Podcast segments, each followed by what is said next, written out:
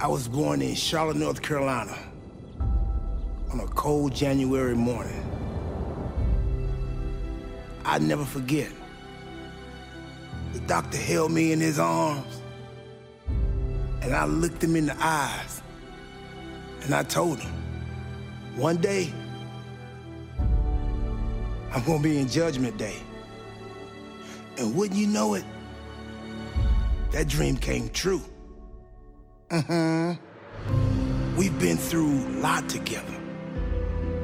Money in the bank, the Women's Royal Rumble, the Judgment Day in your house. The Judgment Day is an unbreakable bond. For the last time, you are not in the Judgment Day. Sure, we may argue from time to time. I'm not in the Judgment Day if I lose this match tonight, but you're not in it if you lose either. JD McDonagh is out of Judgment Day. But now that JD is gone, we a real, real family now. Rhea, Finn, Priest, Tom and Nick Mysterio. Even though I never met Nick, he's still my brother. Finally, I want to send a message to every WWE superstar on behalf of the Judgment Day. Listen closely. We are always here. If you want to talk, if you need a shoulder to cry on, as we always say in the Judgment Day, live, laugh, and love.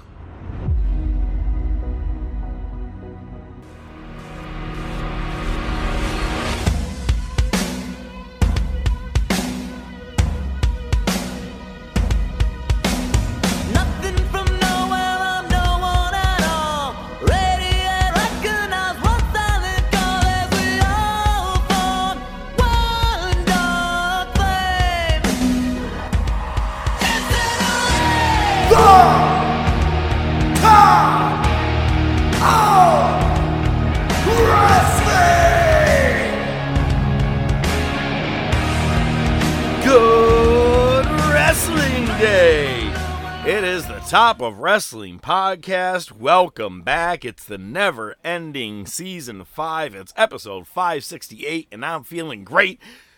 I'm ready to go. He's ready to go. Ladies and gentlemen, ODM. Hey, Crusby, this one's for you. Hit the fucking music! The bills make me wanna shout. Kick your heels up and shout. Throw your hands up and shout. Throw your head back and shout. Come on now, the bills are making it happen now. Stand up now, come on and shout. Yeah, yeah, yeah.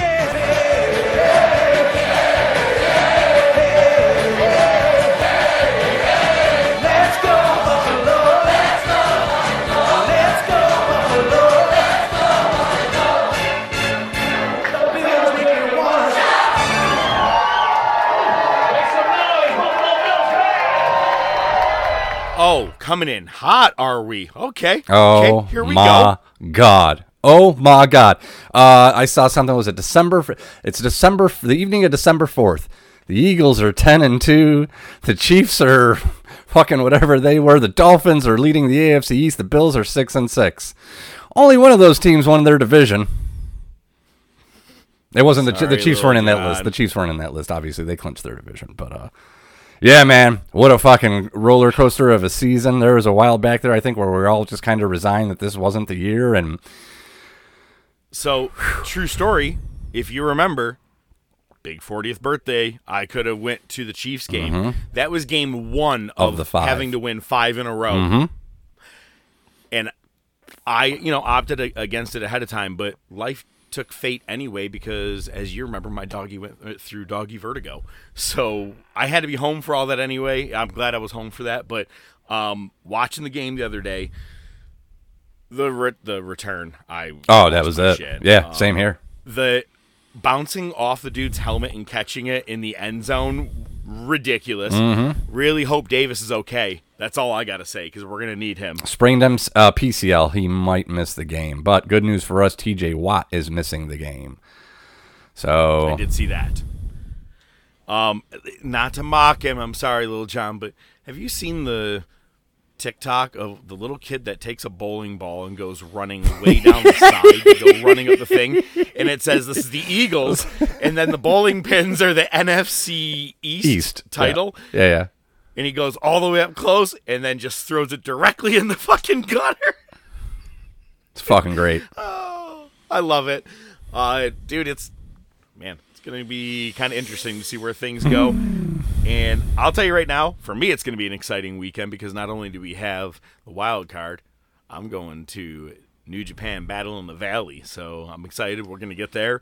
Plus, we also have other news. We got bring it to the table. We got reliving our Monday Night Wars, going 25 years back in date, and you know, I'm going to start trying to tease as much I can in advance, you know, per episode so you kind of know what you're in for. Oh, we're in a new era. We're in a completely new era in 1999. Mankind is your champ. This is one of the absolute craziest Raws of all time. Nitro is about to show its true colors. Yeah, what do you have to say? We did a pay per view called, and I might have texted you this. We did a pay per view. No, we didn't do a pay per view. We did a, an episode called "The Tale of Two Pay Per Views." That was uh, Yes. the, the infamous Red Hell in a Cell in the AEW pay per view. This is the tale of two Monday night shows, uh, and it, it's 100%. almost a carryover from the week before. So I can't Yes. wait. I just taking notes. I'm like, oh my god, I have so much to say. So between that, between our top topic, and between Wrestle Kingdom, this is probably going to be another long show. Uh, but you know, we'll we'll, we'll try to tidy it in as quick as possible. You did say uh, top topic, and it is our movie of the week, and it's the continuation of Hair of the Dog, uh, Hair of the Dog Part Two. As you remember, the Better Call Saul episode that is going to be today's Breaking Bad. But let's get into some news. Well, I had to get a chuckle out of this one, and I specifically put it in the notes as such. Uh, Triple H pulls a t- TK, aka Tony Khan. Those of you who aren't familiar, I I sent you something. Uh, you know, they teased that Triple H was going to make an announcement on Thursday, which was an odd day for them to you know release news because it's not during one of their main shows. But uh, and I saw like a kind of like a fan theorizing, you know, between uh, some of the TNA stuff and Triple H stuff that it was going to be some kind of merger. That did not end up being the case. It was a true Tony Khan announcement because it was just that they're running shows and a pay per view in Toronto. That's it. That's all it was. Well, I well now I gotta say though, while it does seem weak, take a look. Nearly every pay per view I think so far next year, besides WrestleMania, is not in this country. Money in the Bank, not in this country. Uh, Yeah. Elimination Chamber. Oh yeah, There's a bunch of them that are not. It, one's in France, if I'm not mistaken. Uh, I believe so. Yeah. Yeah, so it's it's not necessarily. I mean, I think timing wise, it looks like it would have been something with a merger. I get what you're saying. Um, it's funny how you wrote in the notes here. Triple H pulls a TK. I was like, oh man, don't start doing coke. That's not good for you. and now I, I'm gonna I'm gonna preface this right now because you just never know because you know how our shows can sound. Sometimes you hear weird production and it's we don't know who to blame. I see you keep looking backwards there. Um, do you want to tell us what your current state of New York is like right now? Yeah, there's some high winds. There were no wind warning. You know, they're pussies at some time, so they canceled after school activities, which is good. I didn't have to pick up my kid from practice, but yeah, the lights flickered a little bit. I mean, we've been lucky. We've been here about three and a half years, and uh, I think the power. Fucking say it. Don't you fucking say Yeah, it. good point. Don't you fucking say it. Good it. point. Anyway, yeah, it's kind of windy outside, so who knows what state the yard's in, but the power's on. That's all that matters. That's all that matters. The show's being recorded. I There you go. You're outside. I think it is anyway. All right. moving on. with the news. Moving on. So kicking in. We, we we've noticed that Britt Baker hasn't been on TV. She even called it out on Twitter, and you know, and uh, she had a recent interview with Ring the Bell, and that's B E L L E. I'm guessing it's a female-led wrestling podcast. It's just a guess based on the name. Uh, but uh, Britt Baker was at, on the show, and she was asked why she wasn't featured much on uh, in AEW TV in 2023. And this is Britt's quote. I think with our very passionate fans, they're very vocal with what they want, what they don't want, what they like, what they don't like. And we listen. I listen. So if they are telling me they want more or less of something, then okay, I hear you loud and clear. And a lot of them said we want less Britt Baker. So if that's what they want, okay, that's what you'll get. Let me take a step back. Here's the rest of the women. Someone else can take the ball and run with it and make the women's division about you, and you be the face of the women's division. And when no one else can do that, I'll be there to pick up the pieces and do it all over again. I never said anything that you should have been, or that we were sick of you. I never heard anybody say they're sick of Britt Baker. Oh, I'm sure some people have. I've heard some people say that. But here's the thing I think there's two things going on. I think that with all the signing, she's probably like, you know what? Uh, I'm a dentist. Uh, this paycheck's nice and all, but I'm going to go to my work with my patients. And if Tony needs me, he can call me in and I'll take care of business. I think that's that's the uh, you know that's the shoot. Uh, the work is the statement, and I like it because it's almost kind of heelish. It's kind of like, oh, you don't want me around? Fine, fuck you. And you know when nobody else can do what I did, I'll be back to clean it up. I kind of like it. I kind of like it.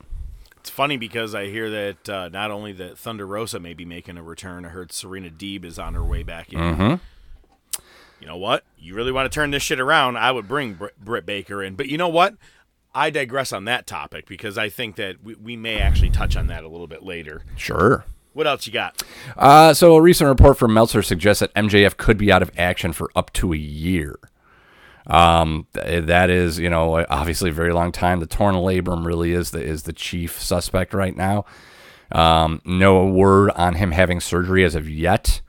Uh, and I don't know what the uh, you know recovery time is on that. And he is also dealing with a hip issue and probably some other bumps and bruises as well. But yeah, man, a year is a long time. And you know what? Maybe with everything that's happened now, maybe this is the way to go.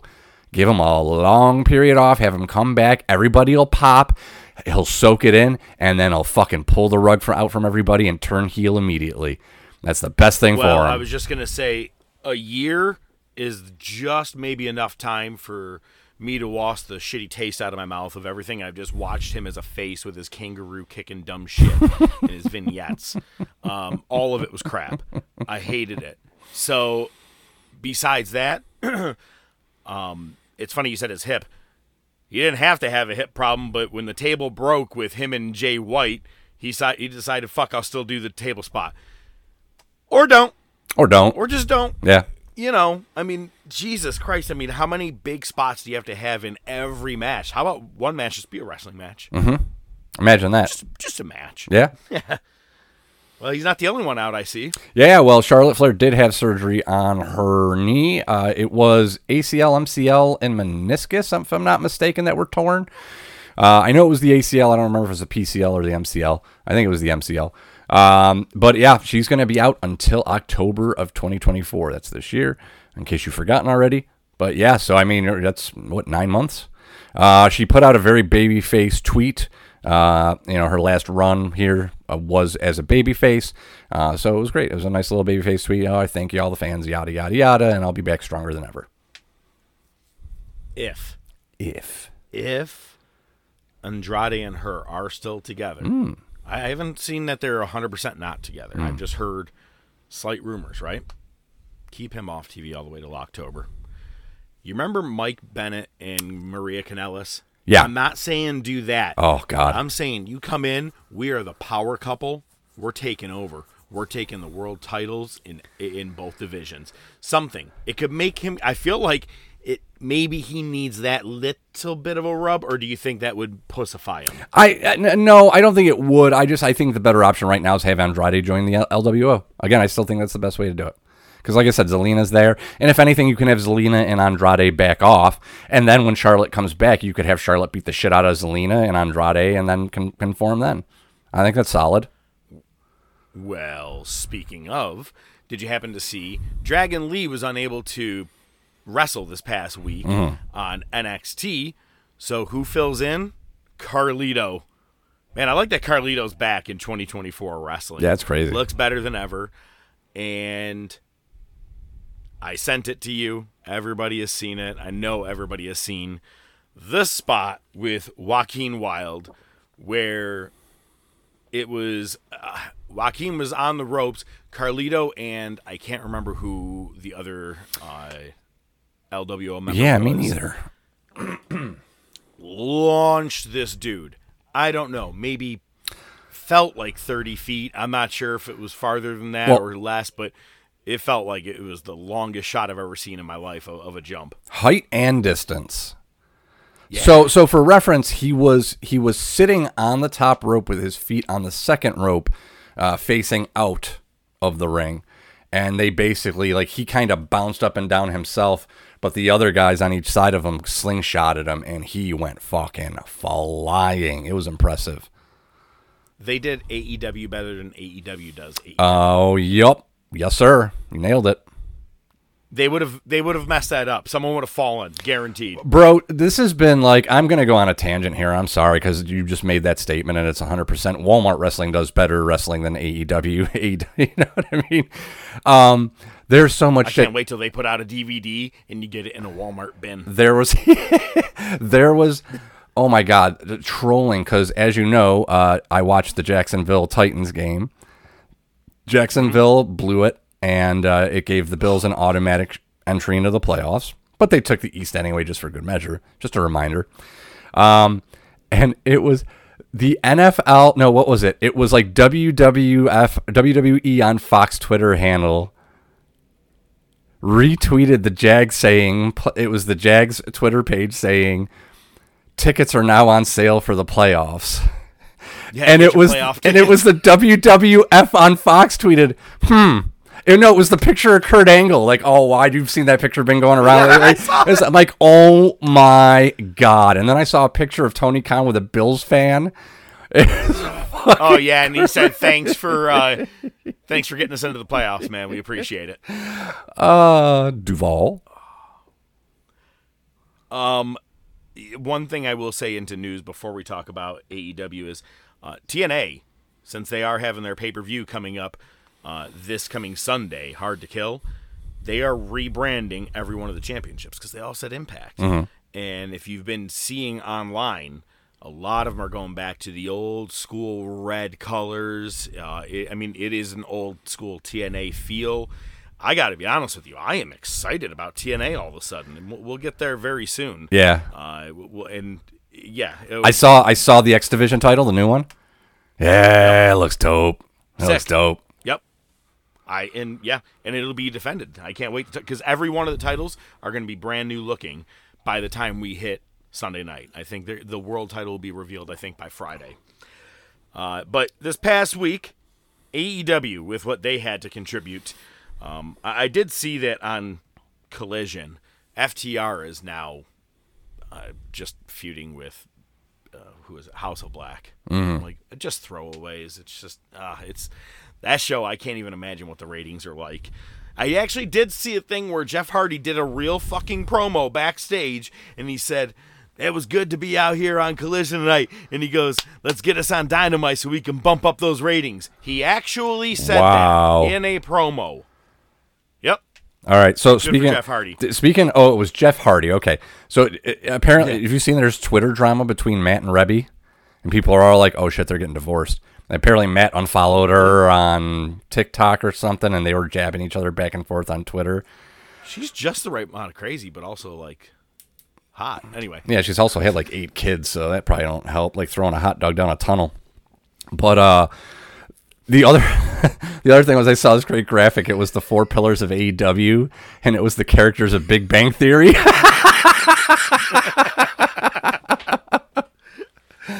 That's about the funniest That's thing. gonna That's the funniest thing ever come out of Big Bang Theory. I'll tell you that much.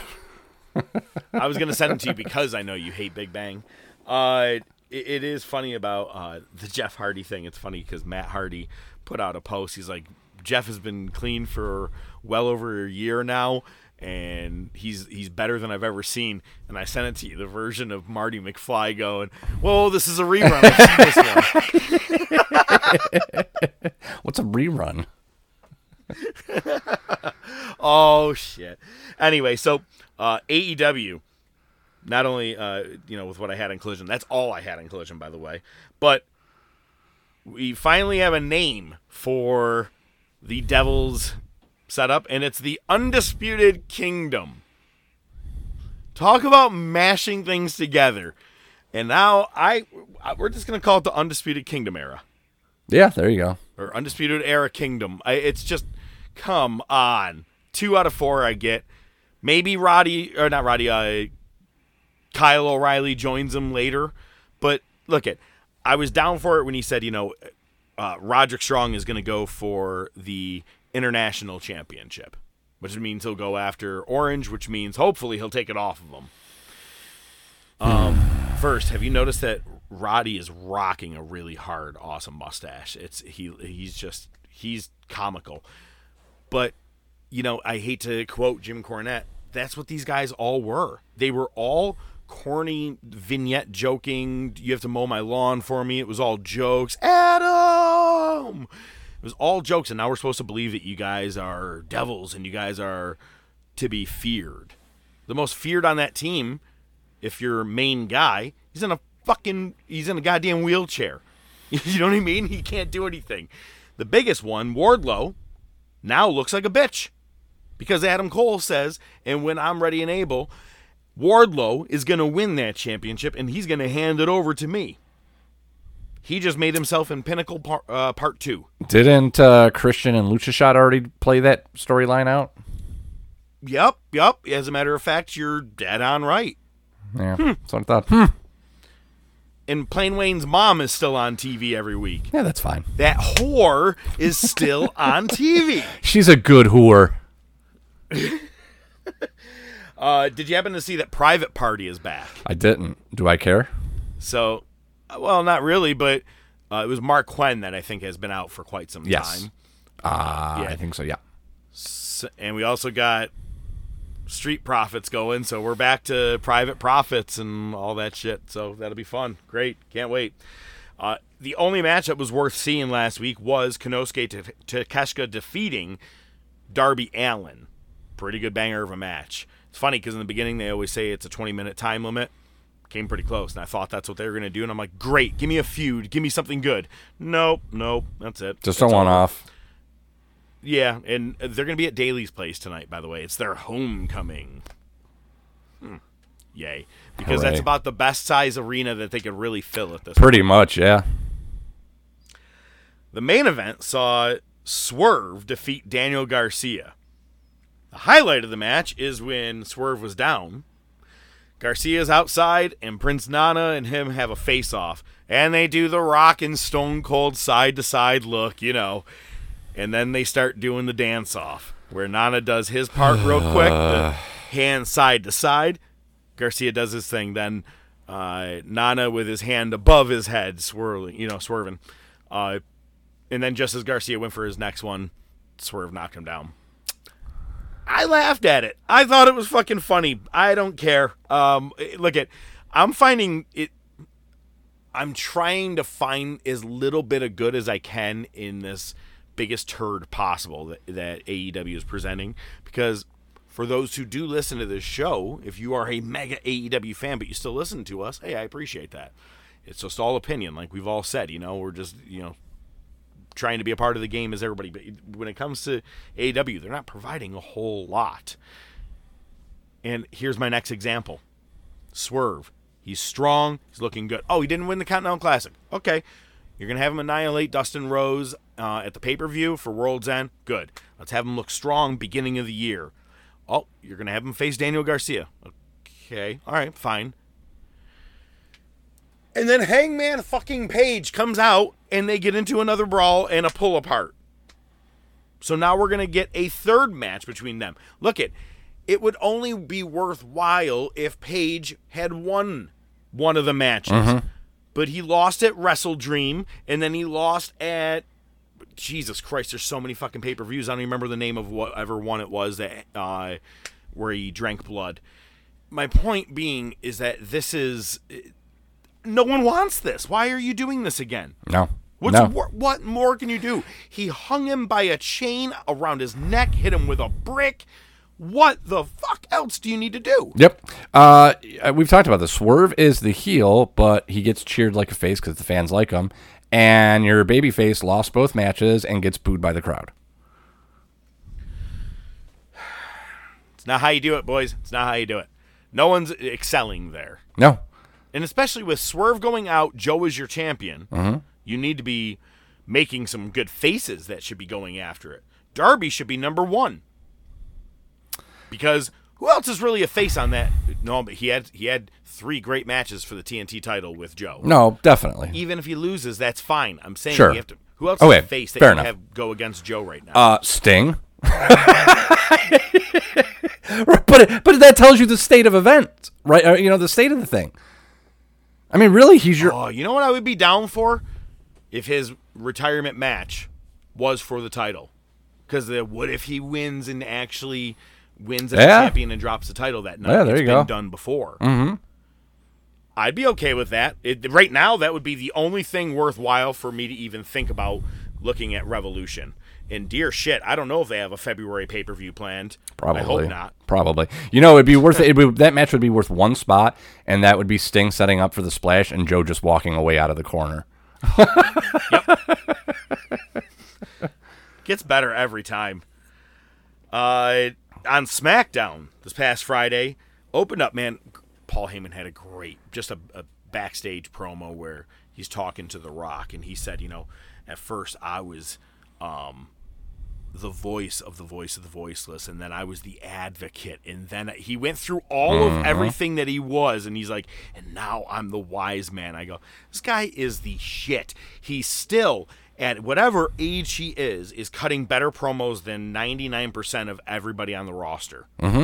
Hundred percent. He's the reason we like Roman Reigns because the less he talks, the better he is. Hundred percent.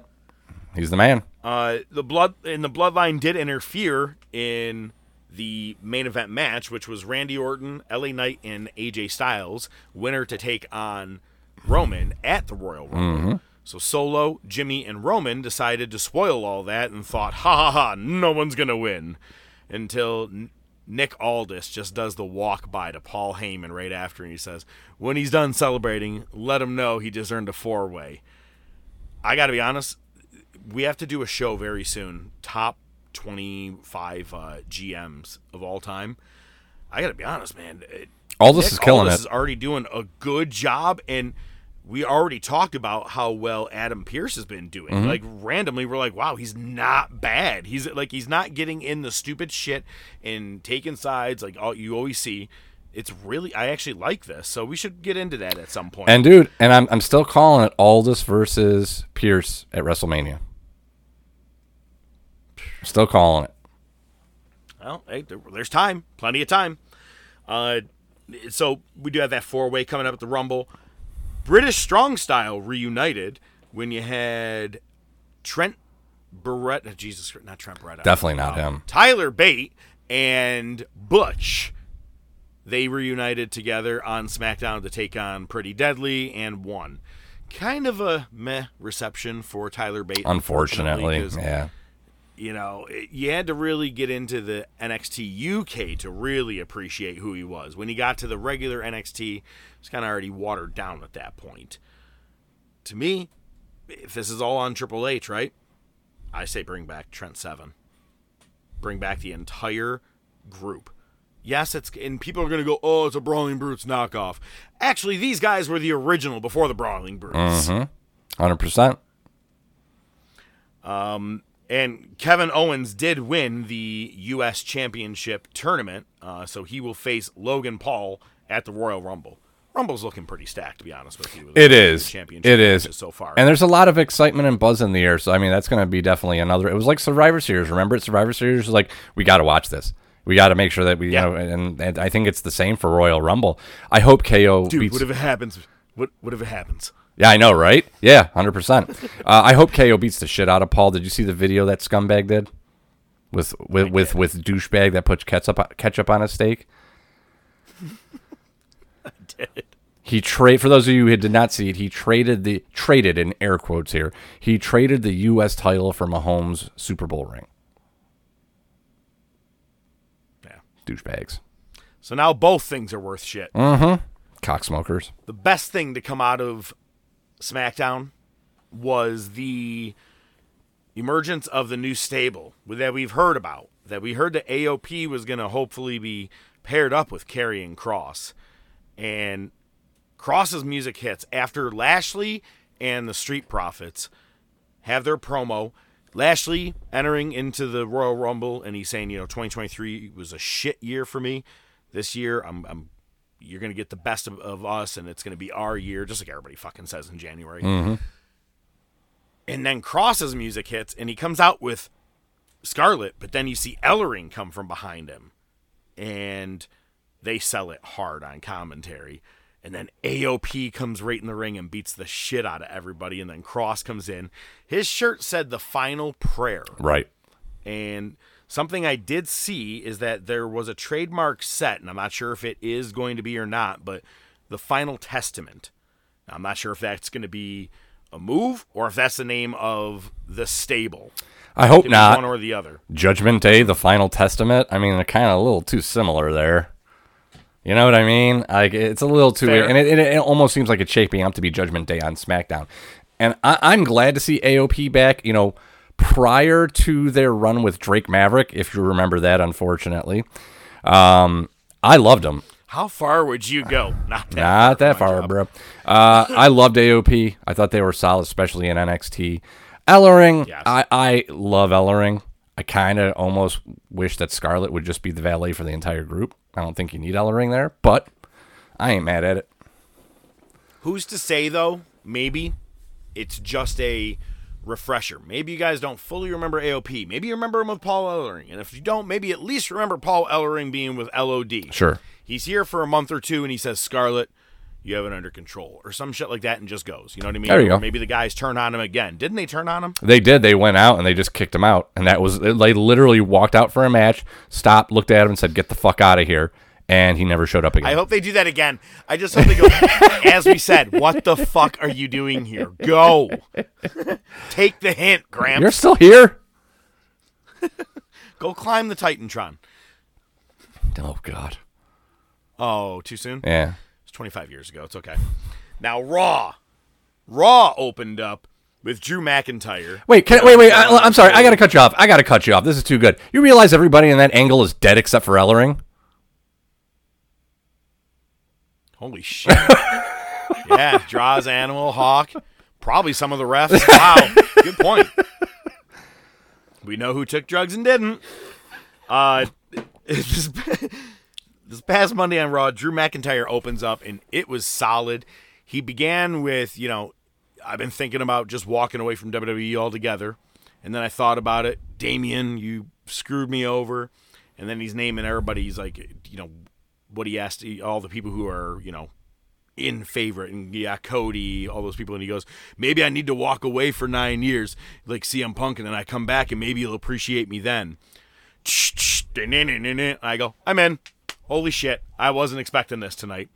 Punk comes out and says, you know, I just if you're gonna talk shit, you know, say it to my face.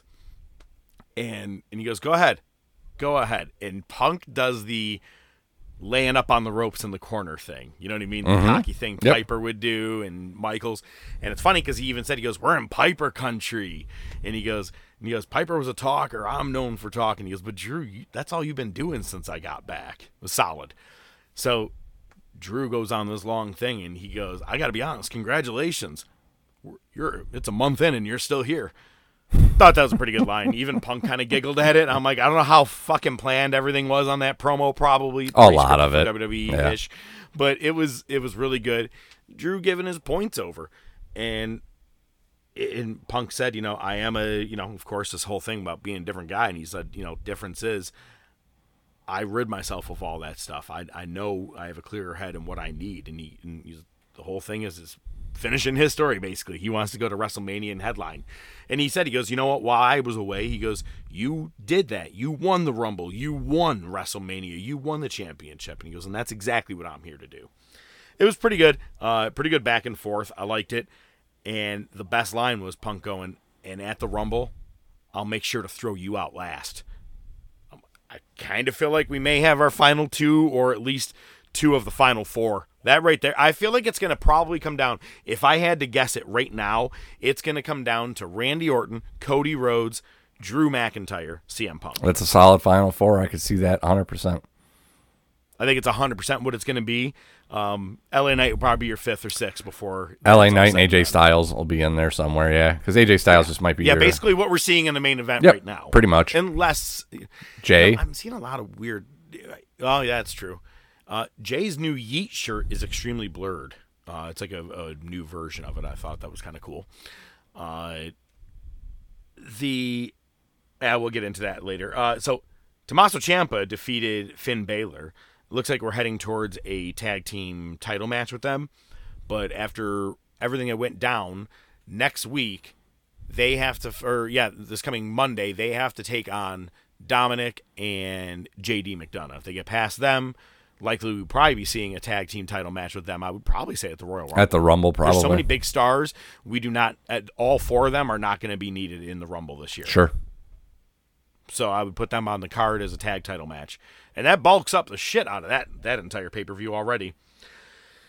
Nia Jax comes to the ring, says she's going to win the Rumble, and when I do, uh, I'll. She basically called out Rhea, and let me say, when Rhea came out, the pop was fucking enormous. People went nuts for her. And the crowd was loud too. Oh, very. No, that's not.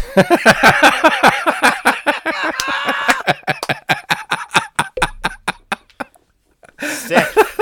sick. Wasn't ready for that one.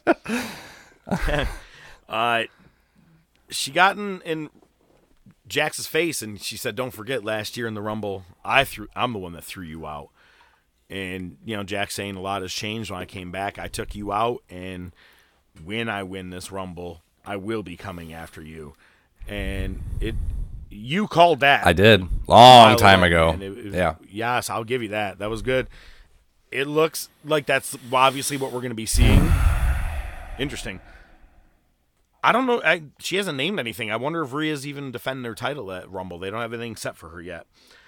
Um, Ludwig Kaiser took on Kofi Kingston, and Kofi, which I, I don't think I've ever seen him wear a pair of like UFC shorts, but that's what they were. They were more like a pair of like surfer swim trunks, but like hmm. same kind of thing. It was never seen him wear something like that. Huh. But it went to a no contest because he ended up they ended up fighting on the floor, going all over the place, and then Kaiser took one of those announce chairs, an office chair, and threw it right at Kofi's head. And Kofi sold it. His eyes were open, like he was just knocked out, laying there, and, and everybody came to the ringside. You had Jamie Noble and Jason Jordan came to ringside. Oh shit. I haven't seen Jordan come to ringside. That that was a first. Yeah, I think I saw him once before, but that was it. Yeah, he doesn't. He's not on screen a lot. That's cool. Um, I like when you get to see the old producers like that though, because back in our time, when like for me in '89 and '90, it was Briscoe, Patterson, and all those guys that were the ones that would come to ringside and, didn't, and pull them apart, and you didn't know. Mm-hmm. Yeah. Dude, the last So- time that we saw Jordan actually, who was it that they did the drunk driving? Was it the Jeff Hardy drunk driving accident? Yep. Jordan was there for Yep. that one. He was on screen for that. he was. Uh, but then he sets up Kofi against the steel steps, like he's gonna do something, and the refs pull him out, pull him out, and he goes in the ring. He goes okay, and he rolls out of the ring, acts like he's gonna walk up the ramp, and they all take themselves towards like one side, and he just darts fast, and the crowd even amped up when he did it, and he did a did a running kick like Roman Reigns does, but to someone the Drive by. running one on the outside drive by with Kofi's head right into the steps. Ooh. Sick. It was a very, very sick moment. And then backstage, he does a, a promo and he said, I'm the only one here that's defending Imperium. And he goes, and Kofi took out my partner, Giovanni. And he goes, so this was revenge. Good. I didn't expect that to happen. Good I was shit. actually impressed by that. Yeah. Yeah, it was really, really good. Um, Carter and Chance retained their tag titles against uh, Chelsea Green and Piper Niven. Have you seen the keg stand finisher that uh, Carter and Chance do? Can uh, I might have. She hold like like basically like uh, acrobats. One's on the top rope, and she'll lift her up, and she's holding her by her hands straight in the air, turns her, and slams her down. Never seen anything like that before. It was pretty interesting. That was my first time seeing it. Uh, and it's called, yeah, the keg stand. Very interesting. Um, Ivar and Otis, two beefy, meaty men, actually had a really good match placed in a shit spot. I'll be honest with you because the crowd was probably not as into it as they could have been. It was pretty hard hitting, but Ivar won, and then uh, Akira Tozawa got in his face and then went out to the outside, and he's like, "I'm next. I want you. I'm next." I can't believe I'm liking Tozawa. I dude, Yeah, I know. you, you talk about the dance. you talk about the dance contest on AEW. I'll take Tozawa in short burst dancing. That's fine. That works. Ew, that's nasty. in the main event, Cody defeated Nakamura in a street fight match, which was very, very far from a street fight. I mean, there was some. You might as well just call it a no DQ match. I would have called it that. Street fight to me, go backstage, get some shit happening. It was. They went into the crowd maybe half a second. Not even the crowd, I'm sorry, just like over near the Titantron area, came back over, and the rest was at the ringside. Crowd asked for tables, and when they got it, they lost their fucking mind. I mean, like arms in the air, everybody went nuts. I'm like, well, pander to the crowd. Yep. This wasn't going to be a no DQ match, but while Cody was giving his promo, Nakamura jumps him from behind. They spread apart, and Pearce ends up making it a no DQ or the street fight later on, eh, where Cody wins. We needed filler between now and Royal Rumble. You know, Yeah. The both men are officially in the Royal Rumble. Highlight of the night was not even a live segment. It was, well, you heard it at the beginning, but a package, a video package of R-Truth talking about.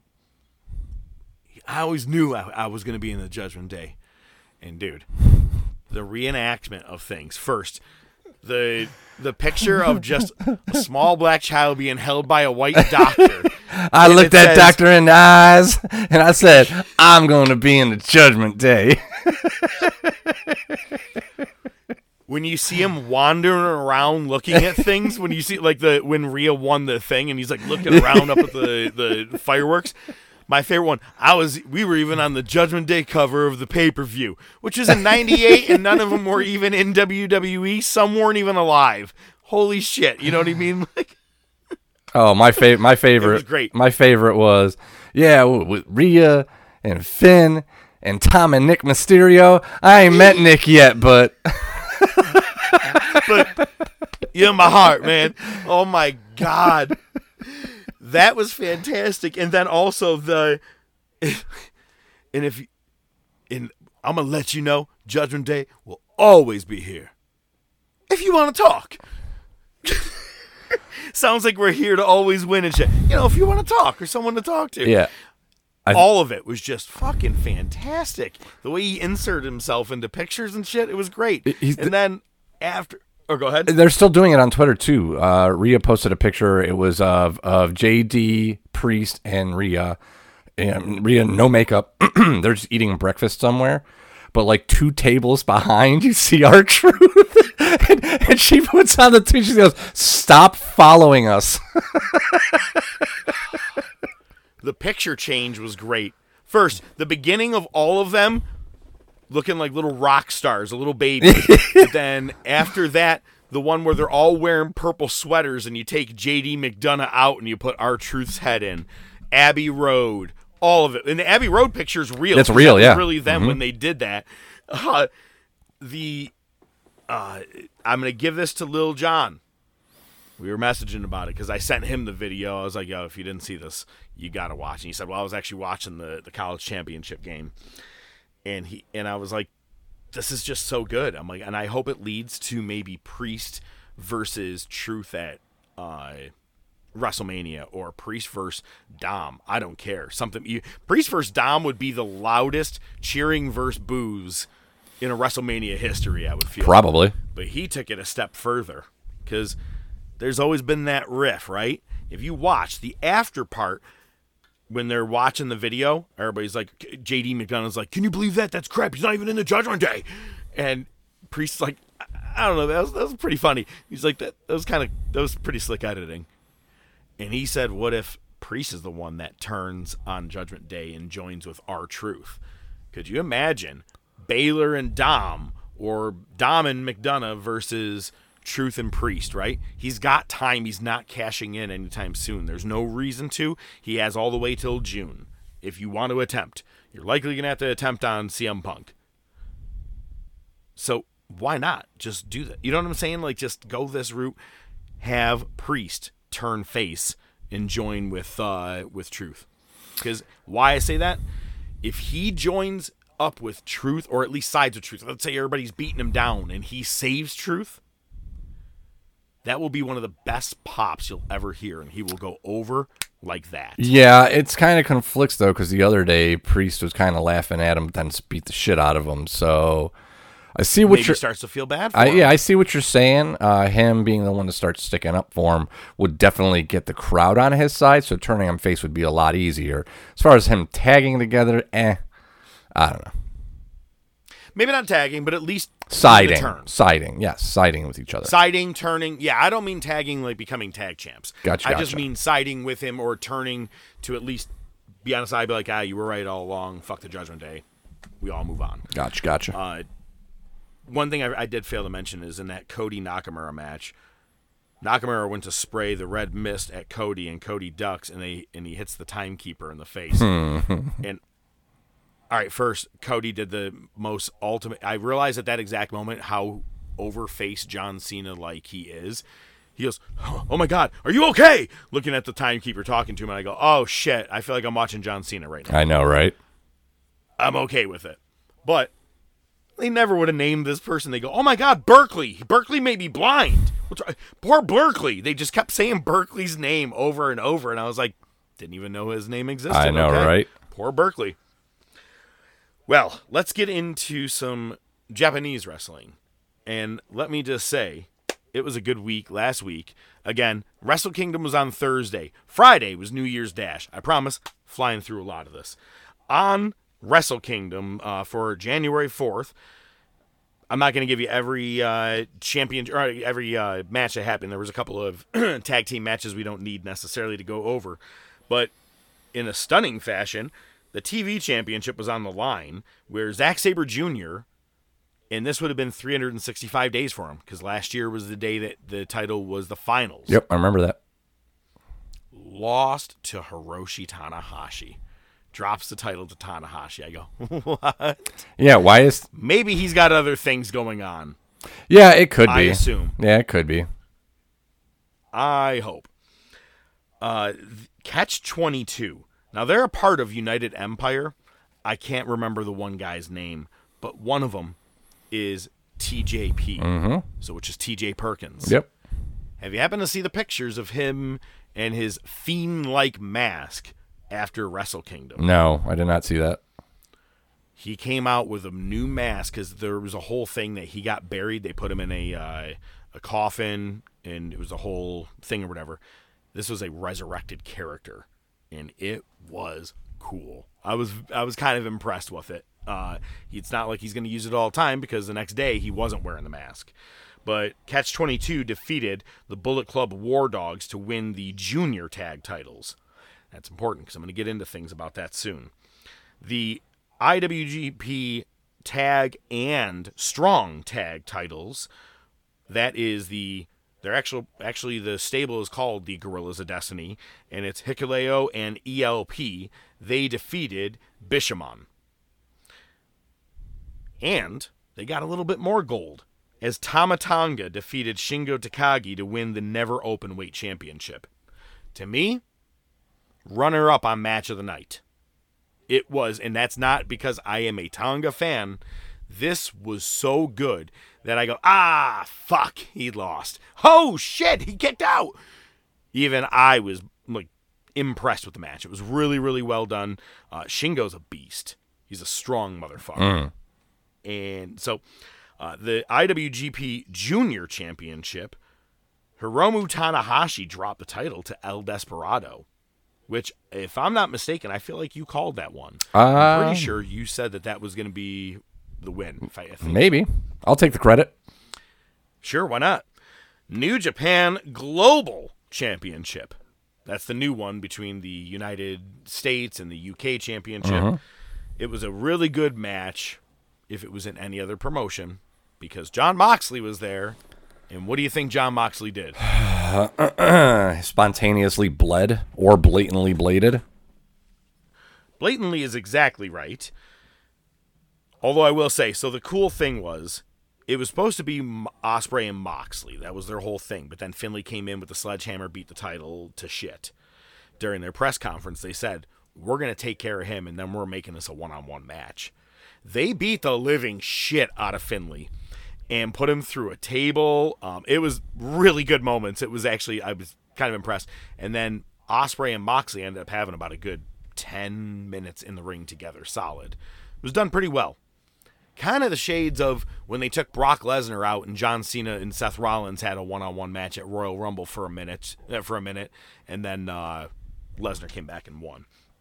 So, same concept. Finlay, after getting the shit kicked out of him, still comes back, wins the global championship, which was pretty much what we knew was going to happen. Ospreay Yeah. was teasing that he wanted to win the championship to go on to Battle in the Valley and defend it. Unfortunately, he didn't win, which is fine. But after this match is over, two gentlemen start walking down the middle of the attendance or the attendance, the fans area, up towards the front. It is Nick and Ryan Nemeth. Nick is Dolph, correct? Dolph Ziggler. Yep. Well, it is. It, it's just might as well be Logan and Jake. Ryan is definitely the Jake Paul. Oh, yeah. two. He looks like a douchebag, and he was dressed like a douchebag.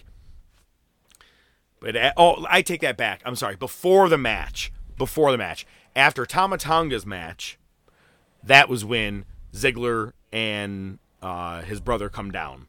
They stay and watch the entire global championship match. After that is when David Finlay decides to go over to Nick Nemeth and get in his face and say, "What? You came over here because you wanted to see what a real champion looks like." Nemeth being like, "I'll take that from you anytime." Blah blah blah blah. Well, in the press conference that was happening, well, actually, let me back up. So they get into a scuffle, a little bit of a fight, and Finlay starts leaving. And all of a sudden, the announcers go, uh, "Our cameras aren't really catching up, they're not catching this right now. But uh, it looks like he was he was going after him." So we could hear that Nemeth is going after him, but we don't know what's going on. And it was never said or done uh, or said or shown on the actual pay per view. You had to watch the press conference after. Finlay's sitting there with the championship at the table just talking. And Ziggler does just a diving crossbody across the table at him from the other side, like where the reporters were, out of nowhere. Jumps up at him and just starts punching. They start brawling.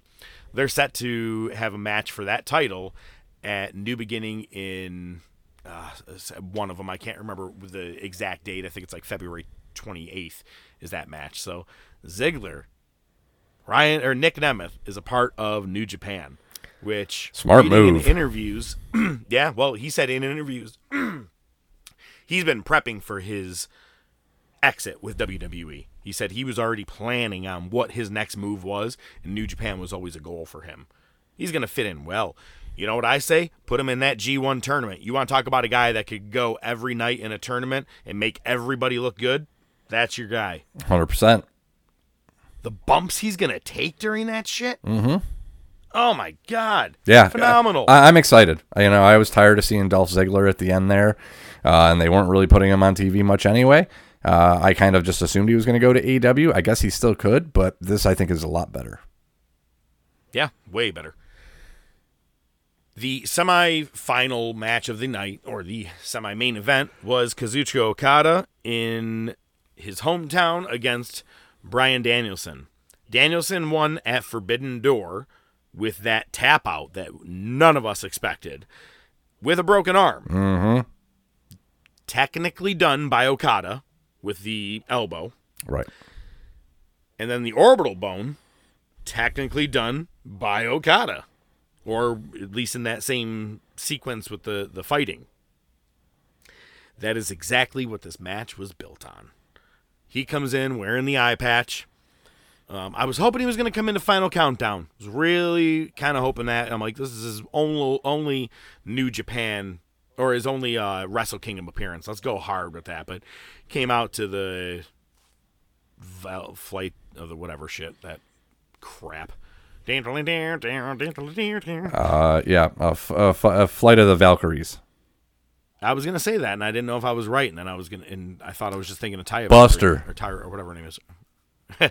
so, the match starts out just as you would expect, you know, feeling out, the you know, trying to get moves on each other, just you know, submission holds.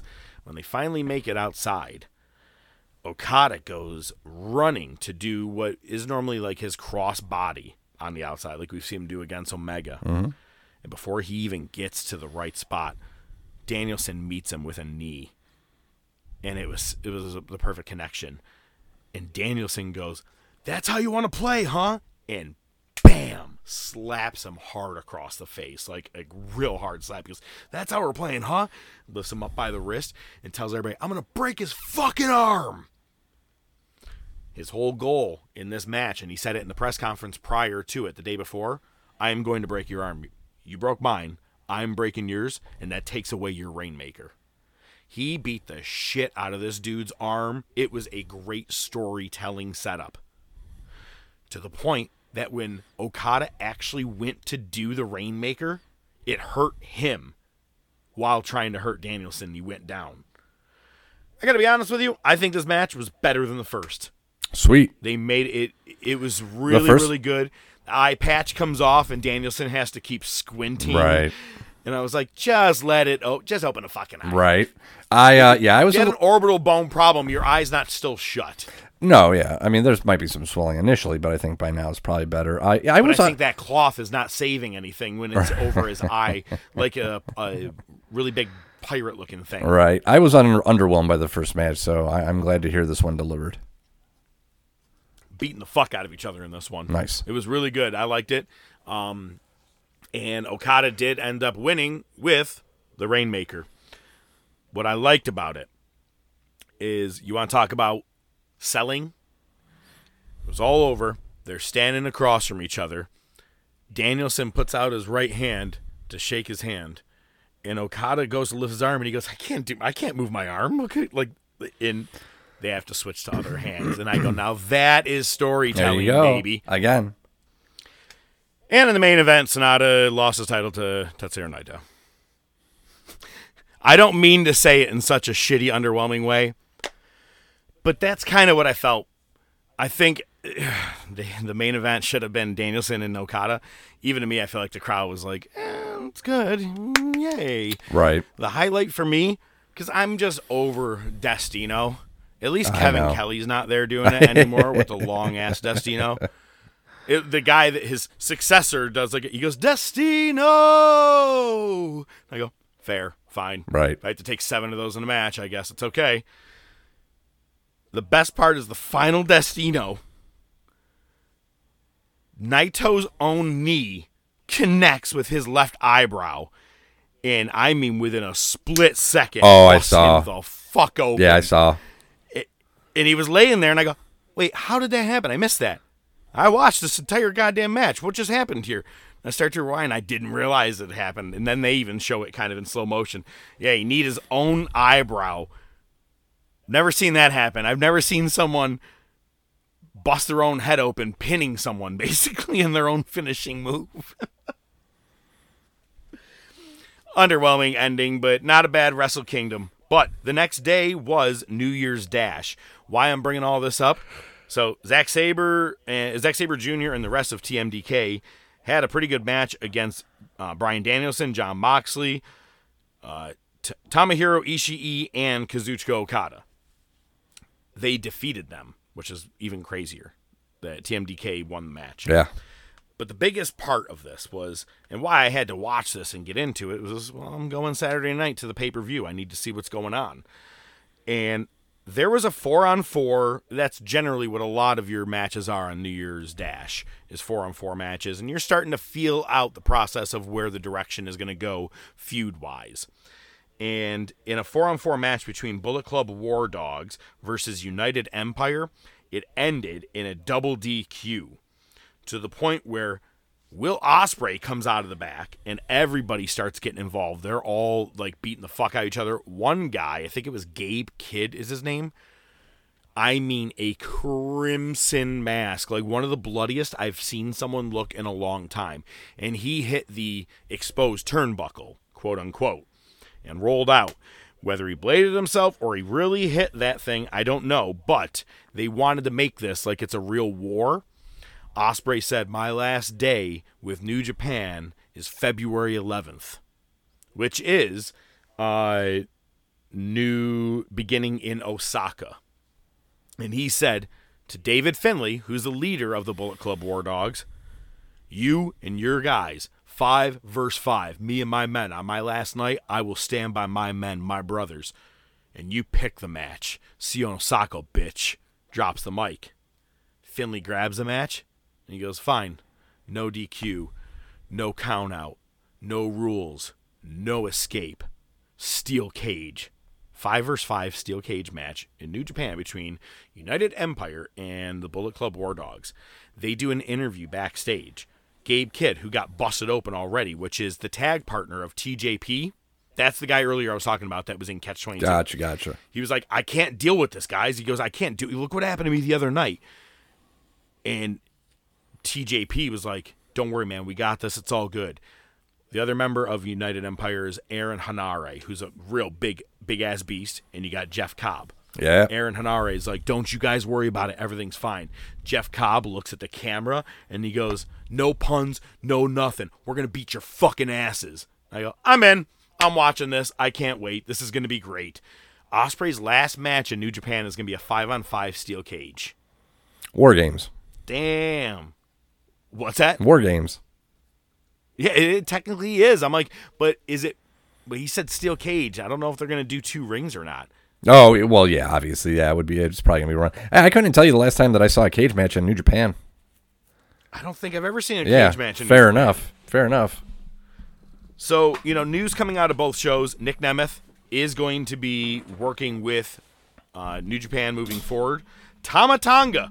Did I not just say that he won the fucking strong open weight champion? Or not strong, I'm sorry, just the never open weight championship? Mm-hmm.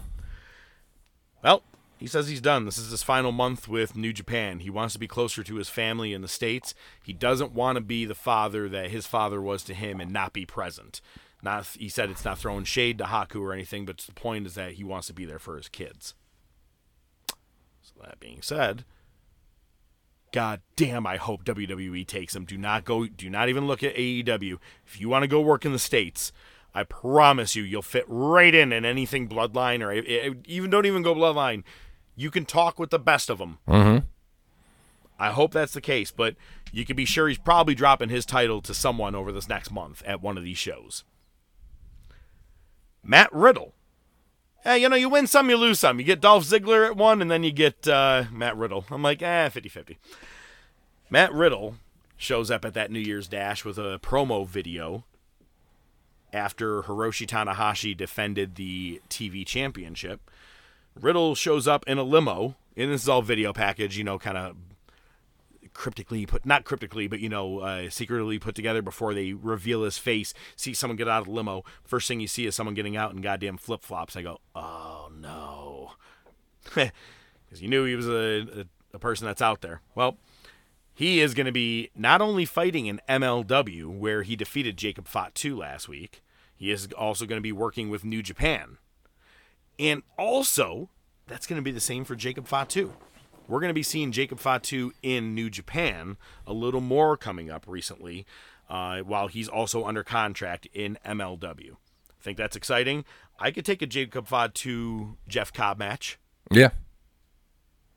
So I mean, putting him in that that scenario, I think it'd be good to see him in that uh, in that light. I'd like to see what he does over there. But this Saturday night, I am going to be at New Japan's Battle in the Valley. It is in San Jose.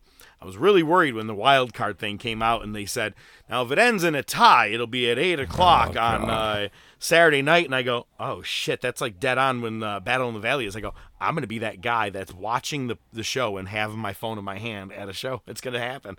But thank God it's not.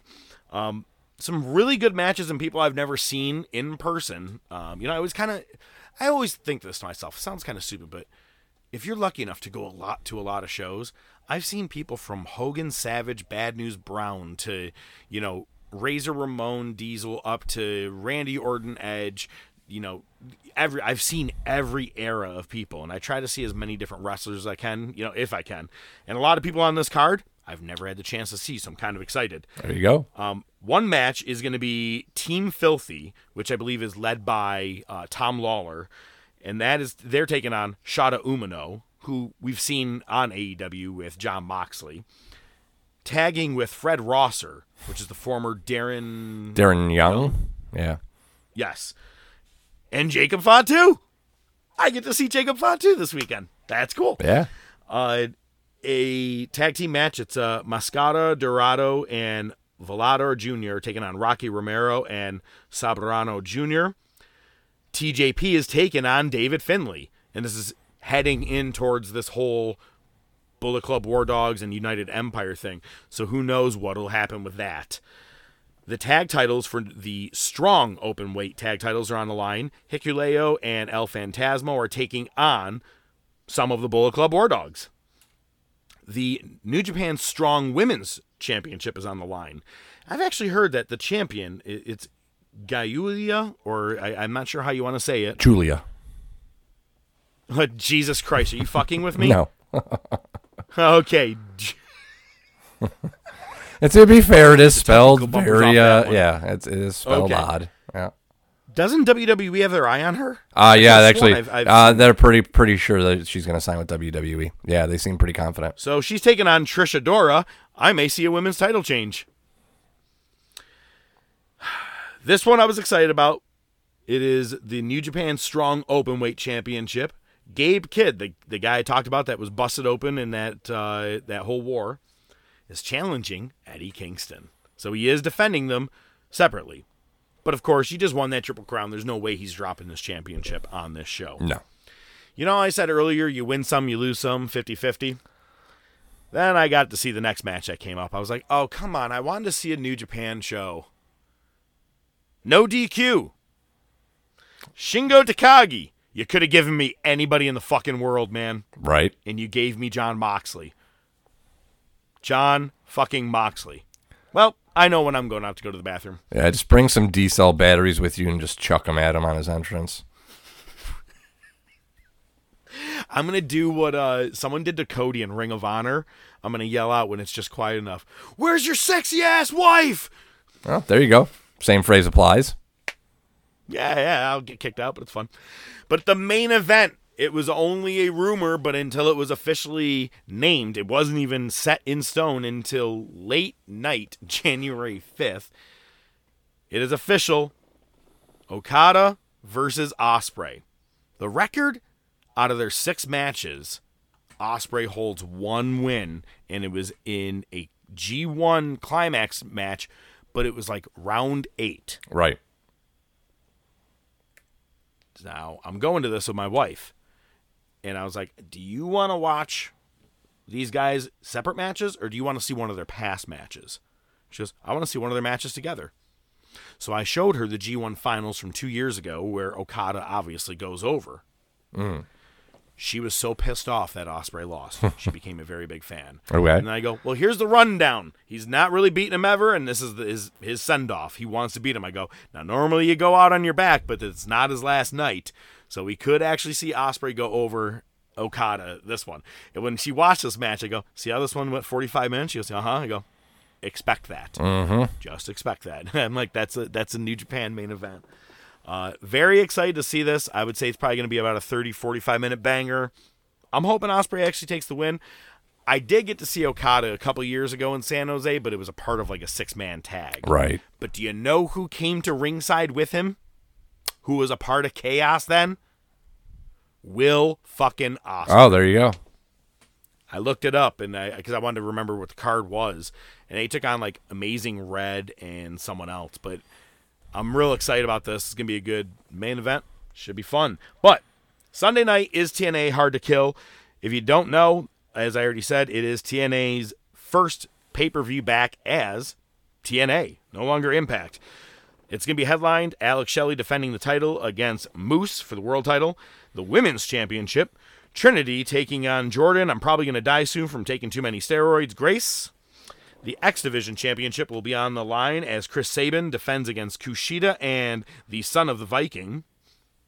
The TNA tag titles will be up in a four way match as ABC, which is Chris Bey and Ace Austin, take on Speedball Mountain, which is Trent Seven and Mike Bailey, versus the Rascals, Miguel and Trey Wentz, or Trey, Trey Miguel and uh, Zachary Wentz, against the debuting Grizzled Young Vets.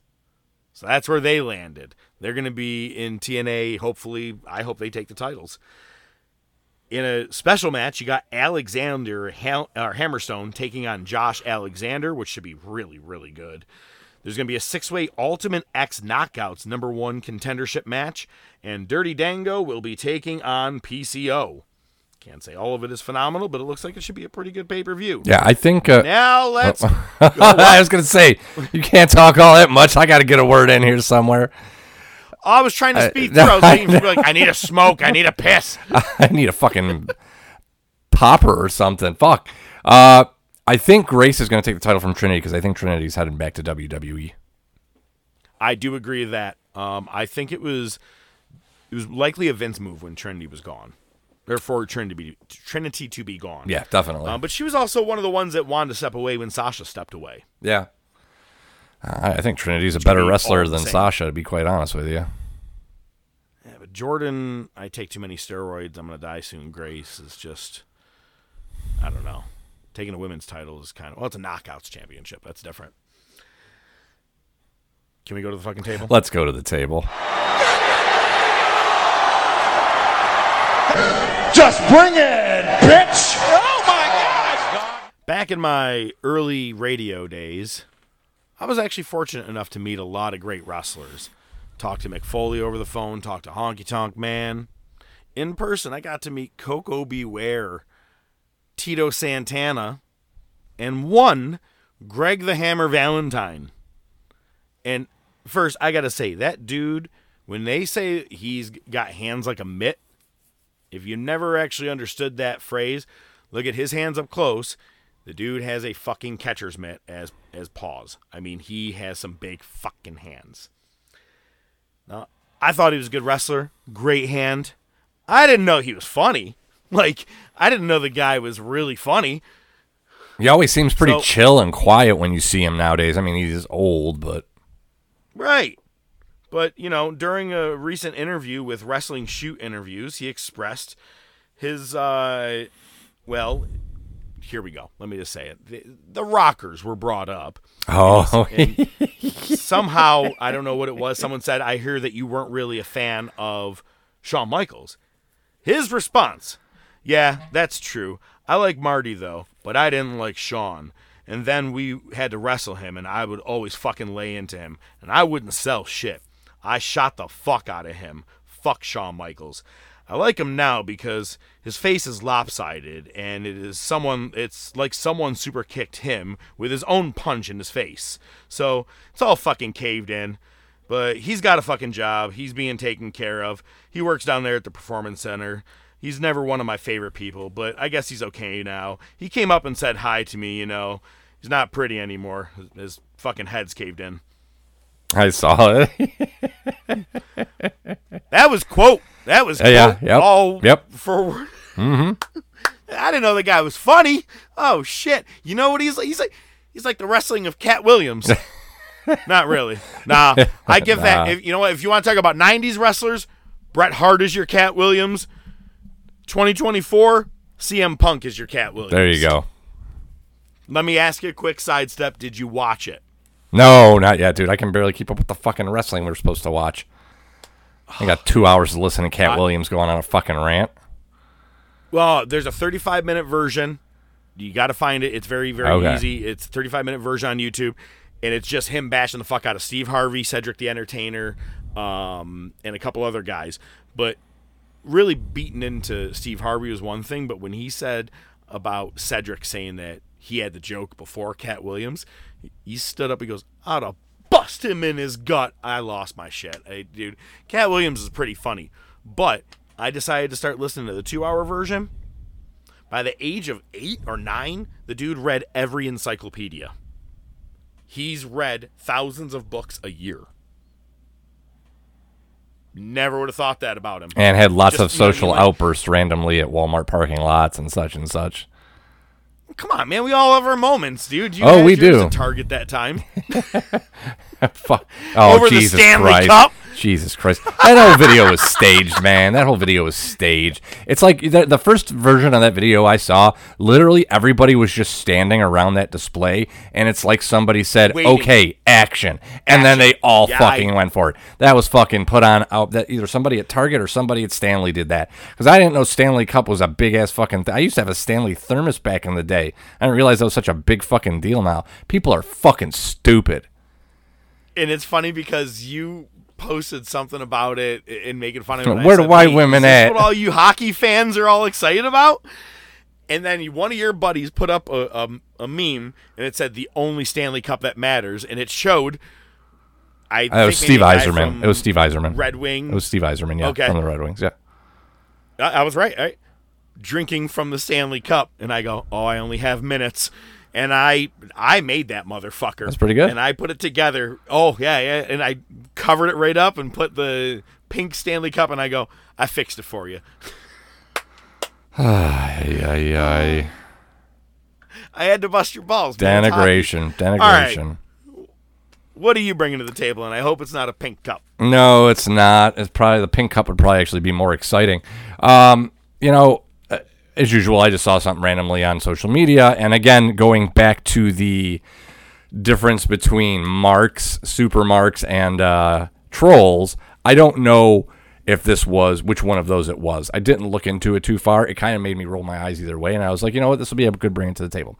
It was basically somebody defending AEW's women's division, saying, "Oh, all these people are saying they don't have a good women's division," and what they did was they took a screen cap of the women's roster.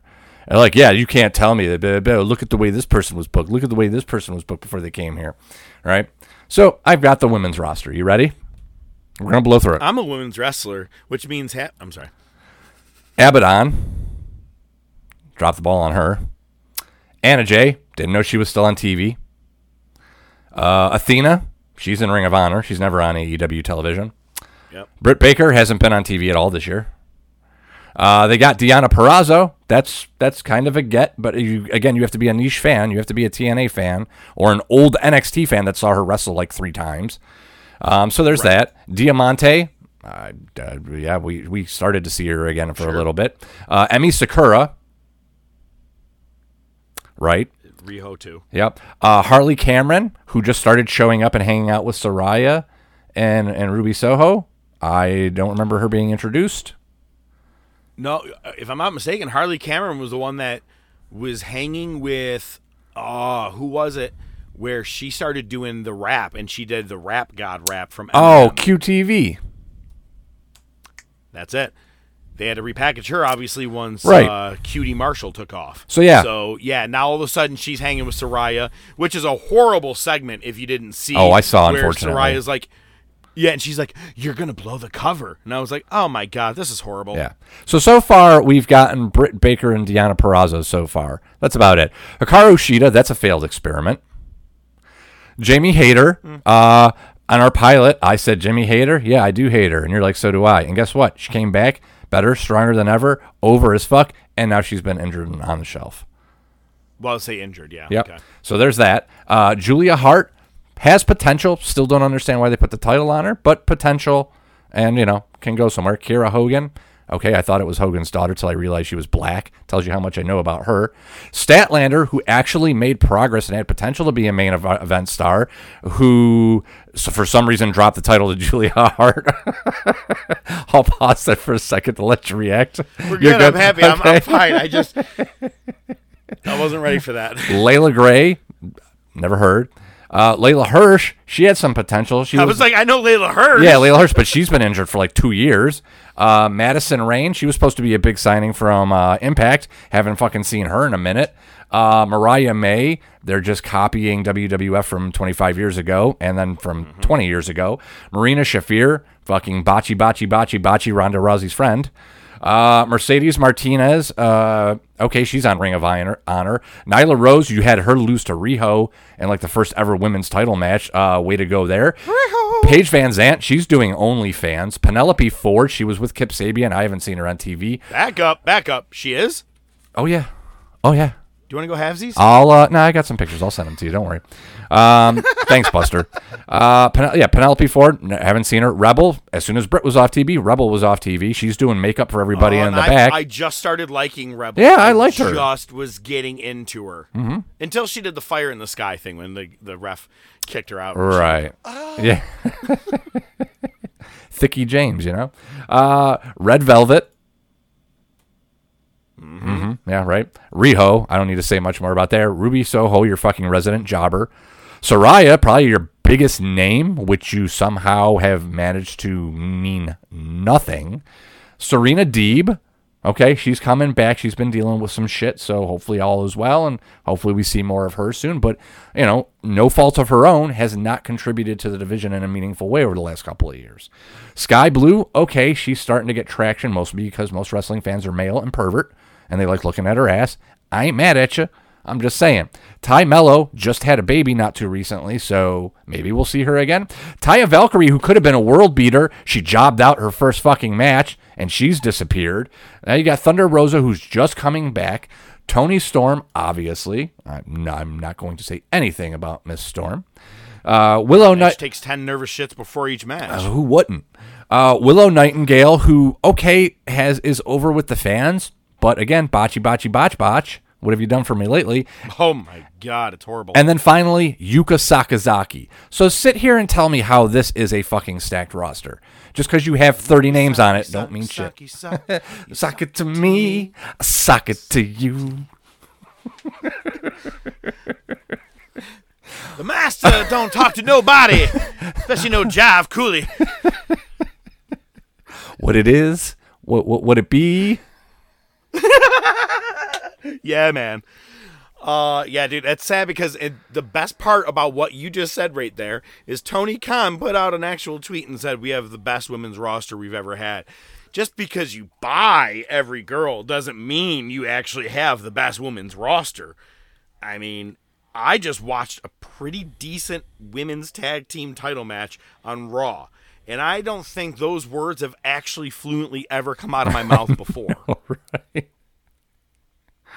So, eh, you might want to rethink what you're thinking about there. Get a thinner straw. Get those ones that are just the, the mixers for coffee. Just grow the Start with those. grow the pinky nail out. Oh, that dude. Well, it, I can it get any worse? I mean, look at WCW. I mean, they made one mistake, right?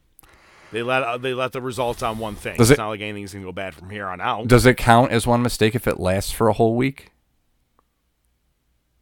you mean a year or more, or until 2001? Yeah. Hey, let's go to the wars. Monday Night Wars! This is a match of the century. I was the one that was watching you come out. You almost beat me without even getting in the ring. You know, I knew I was in for Oh, the I'm strong. Oh, yeah, know I'm a strong- I'm a strong guy. I am in awe of you. I give you basically a shot, boom, your ability to come out of that turnbuckle. I wrestled Goldberg, walk in the park. But that thing you hit me with, I mean, boom, I get, to, I take the shot back and to the left, back and to the left. All I know is I'm losing consciousness as I'm on my way to hit the mat. But I learned that from you. You taught me to be focused, mind, body, spirit, and soul. To use it against me, I mean, that's beautiful. That's that's. Mr. McMahon pulled the fast one. He's no longer oh, number two. No longer number two. Look at this. Look at this.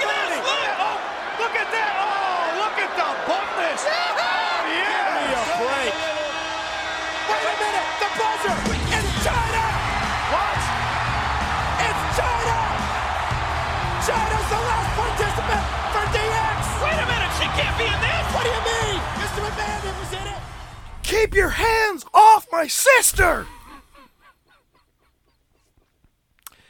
That's not even a sound clip I was able to use this week. It's, uh, so that's the best, uh, I guess, leadway I could give you into what is sure to be just a fantastic Raw. Um, I, I feel like I'm like, should we switch it up? You know, since You took the words right out of my mouth. Like, why do we want to go wah wah at the end of it like we've been doing? Uh, you had said earlier, you know, the trend stays alive from last week into this week. I think we're about to have, I swear, just the next several years. It's just, this is what we're about to see.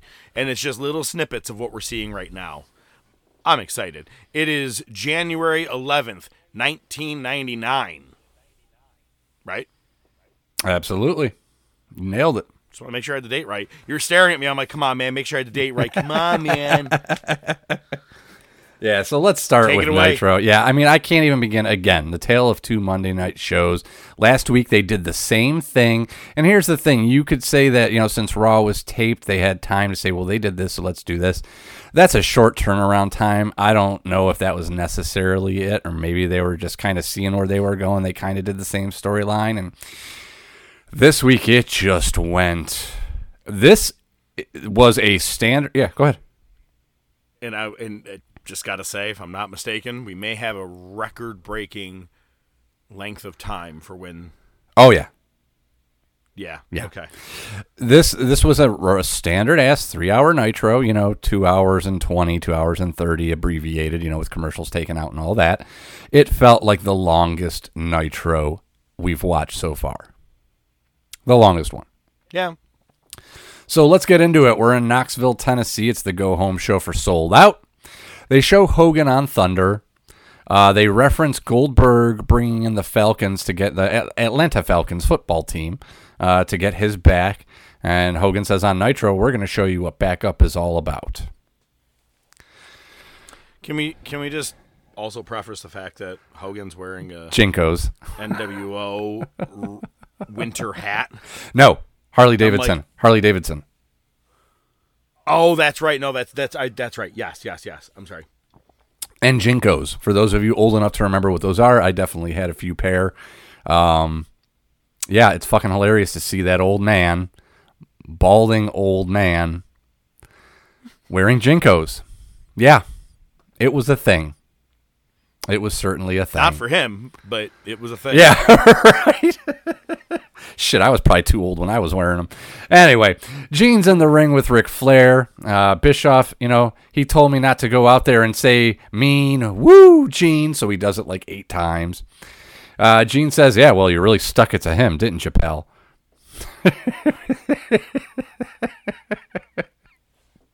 Flair says he met with Turner and he says, "You know what, Hogan, you are the world champ. Ble- you are the world champ. Bless you. The bad news is you're signed up till 20, 2001, pal. You're not going to Hollywood. You're not going to the White House. You're going to work for me and Ted Turner, pal. And you know what? You fired a good friend of mine, and uh, I'm bringing him back. J.J. Dillon, you're back in power. Come to the ring." And J.J. Dillon was jogging to the ring. That was a sight to see. the funny thing is, he starts jogging and then he stops. He's like, okay, yeah, no more of that. he kind of fast walks. Shit, I forgot. We got three hours. Uh, Dillon says Hogan's first title defense is going to be at SuperBrawl, which is, about a month from now. He announces the main event for Souled Out. Uh, and he is trying to say stun stick, but he can't get it out. Everybody's tripping over their words. That's fucking hilarious. So they're going to hang a cattle prong, cattle prod. I don't know why I said prong. Uh, from the fucking. Oh no, he said it. He said cattle prong.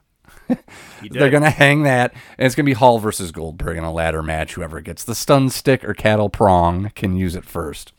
Um, and Flair says Goldberg's gonna stick you, pal. a lot of pals in this one. I'm always. So then Flair calls the LWO to the ring. No Eddie, but Ray is there, even though I thought he wasn't in the LWO anymore. And Gene and Gene goes, "Gentlemen, que pasa?"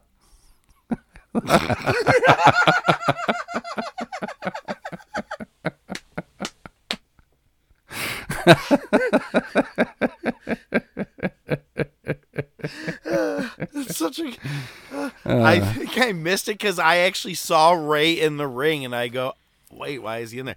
Well, I think actually they made him. Remember, he kept saying you have to be in it, Right. Make him wear the long shirt, And he's wearing a normal size shirt now. gen- Gentlemen, que pasa? Que pasa? Yeah, so uh, they mentioned Eddie's in the hospital with a broken leg. Uh, the NWO was responsible. Uh, so Flair tells him, hey, take off the shirts and jump on the WCW bandwagon. You guys got money coming, I promise. Cars, women, whatever. He tells Juvi, give me that shirt, and next week we are going to Tijuana. Woo! so they all do, but Ray's in the corner and he looks pissed off and he ain't buying it. And Flair says, you know what? One more thing. There's a, a match missing on the card tonight, and I'm going to book myself against Curt Hennig. And then as that all breaks up, Shivani actually goes back to Ray, sits standing in the corner, and they show him he actually walks away from the whole thing, still wearing the LWO shirt.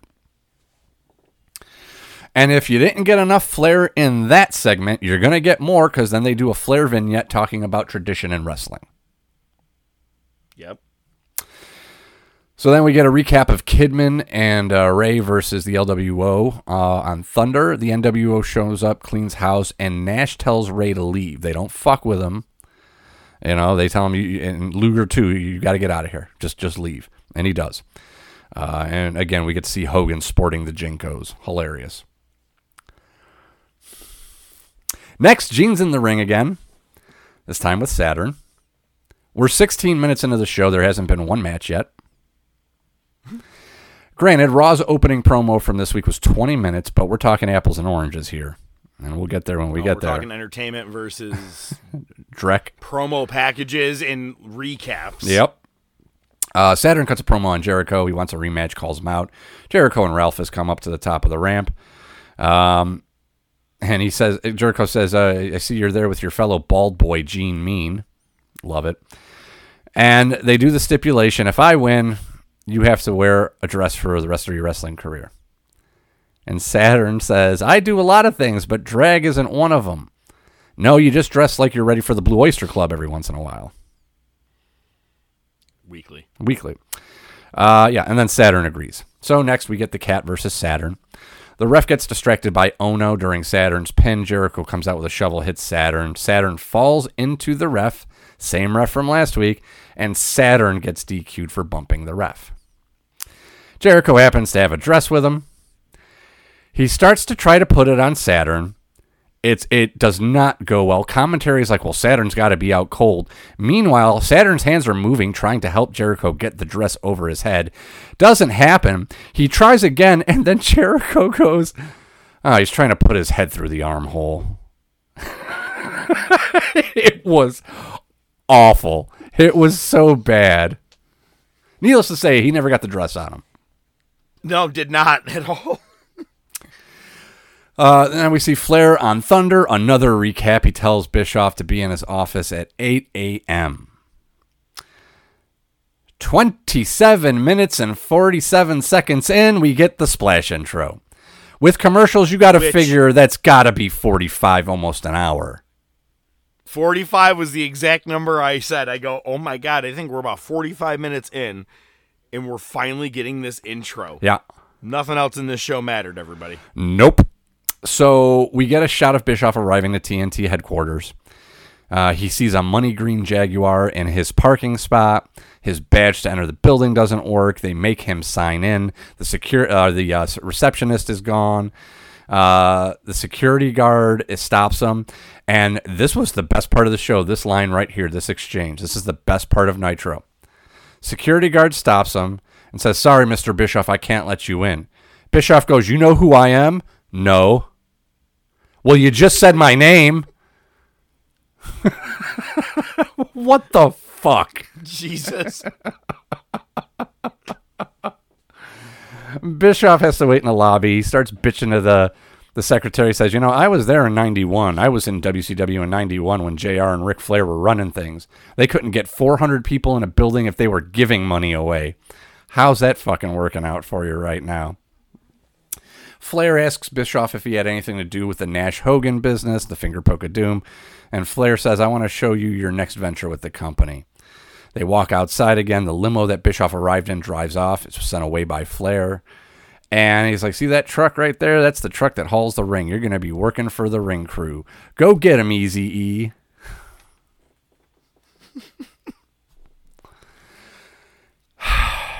we get Gene again. He's on the ramp. He's got a table. Has a birthday tablecloth on it and a birthday cake. Calls out Chavo. Chavo says, Eddie, get well soon. Pepe has a neck collar on. He's had the stuffing beat out of him, literally. Gene, for some reason, decides to go along with this. And Chavo says it's Pepe's birthday, so let's sing happy birthday to Pepe. And they actually get the crowd to do it. And Gene- Wooden horse. yeah, yeah, yeah. A wooden stick and a horse's head. Stuffed horse's head. Um, Norman Smiley interrupts, thank God. And he wants to make amends with Pepe and Chavo. Chavo won't shake his hand, but, you know, if Pepe wants to, it's up to him. And I wrote, I can't believe I'm typing these words. All right, Pepe I'll shake your hand. Smiley pops Chavo, tosses Pepe aside, smashes Chavo into the cake, slams him on top of the table, smashes him with the rest of the cake. Smiley actually rides Pepe out of the arena to a wood chipper. And Chavo loses it. Again, what the fuck? And as I typed WTF into my notes, Shivani said the following quote, Well, Eric Bischoff is putting up the ring. We've tried to put a dress on Saturn. We've sung happy birthday to a stick horse and destroyed him. What's next? Let's check in on Raven. Like, do you think he was like pissed? I don't know. Like, what the fuck am I'm I so watching? confused. Which is hilarious because isn't that kind of what happens to, to Moppy and Saturn and WWE down the line? oh my god, I, something to the extent of, I believe. So we see Raven in his in his house, you know, his mom's house, and he's playing backgammon with Sandman, who's wearing glasses. It is not a look you see it was his Sand- dad at first. Yeah, I know. Well, at first you see from behind him, and then he turns his head. I'm like, is that Sandman? Um, he asks his mom for his high school yearbook out of nowhere. Um, he calls Sandman Jim. His real name is James Jim. You know. Uh, so they go to the garage looking for Raven's stuff, and he finds a stack of pictures of Roddy Piper, and he's just kind of starts, you know, eight by eight by elevens, and he's just start flipping through them. He's looking at them, and that's it. That's the end of the segment, and that's the last we hear from him for the rest of the night. Did you say? You said Jim, and you go, well, it, James. His name is James. Yeah. Or no shit. Yeah. Thank you. Yeah. Well, at least I wasn't explaining how movies work, you know. Um. So I will soon. the end. Oh God, the NWO shows up and they have the Hell's Angels with them. Uh, you know, they show up in the NWO shows up in the limo, but it's it's mostly you know uh, the core. It's it's Steiner, it's Hogan, it's Nash, it's Hall. Uh, we see uh, Norton, Brian Adams, Vincent Stevie Ray, and Horace meet the limo. They're still wearing the black and white shirts, and they're they're commiserating and they don't look too happy with each other, but. Hell's Angels escorts the NWO to the ring. Shivani marks out because he knows the names of several of the Hell's Angels guys. At this point, we're 48 minutes into a two hour and 23 minute show, and I said, I need a break. I went and snowblowed the driveway, took care of a couple other things. I had to fucking put this on pause and come back to it.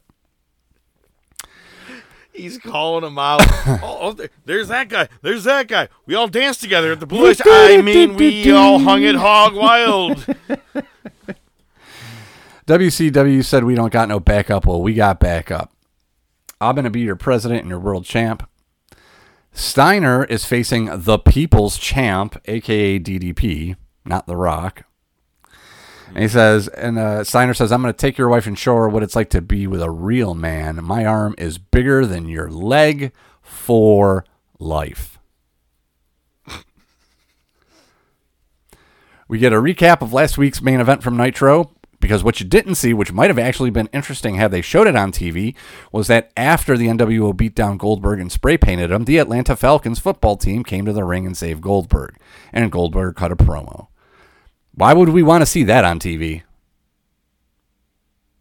I'd rather see a finger poke of doom. Yeah. There you go. Next, you get Ray versus Kaz Hayashi. Ray's still wearing the LWO shirt, and he actually comes out to Eddie's music. And then Luger comes out during the match, takes out Hayashi, and he says, Ray, you got to take the shirt off. You got to take the shirt off. Ray won't do it, so Luger takes him out, rips the shirt off of him. Ray fights back, but Luger eventually takes over and racks him. Konnan comes out, but very slowly. Konnan Konnan! Tells Lex to drop Ray, and he does. And he says, What are you doing, Lex? We don't ride like that. He's like my little brother. So the rest of the NWO come to the ring and they end up jumping Konnan. Hall uses the cattle prong. They spray paint Konnan, and we get We Want Sting chance. So do I. Uh, another recap from Thunder. NWO running down the Giant for getting suckered by Macho. Uh, Hogan says there's Can I just say, I said to you, man, should we start watching Nitro? I didn't, or not Nitro, Thunder? Thunder. I didn't realize they were going to give us so much recap that we didn't need to actually watch Thunder. yeah, yeah, pretty much. Yeah, Holy shit. and we're starting to get that with Heat now too. So Yeah, I guess that's true. Yeah. But I'd rather watch Heat, hands down. Well, yeah. Yeah. So uh, we get Gene in. Oh, I'm sorry. No, we're going back to the recap from Thunder. Hogan says there's only w- room for one giant in the NWO. Uh, to which the giant says, "I'm the only giant in pro wrestling. That's why my name is the Giant." I mean, it's kind of hard to argue with that. Uh, and Hogan says, "You beat Nash, you can take his spot." So we get a promo from Giant in a ring with Gene. Uh, and he says, You know, I'm not fighting for a spot in the NWO. NWO. I'm fighting to kick his butt, and then I'm coming after the rest of you. I am the one true immortal giant.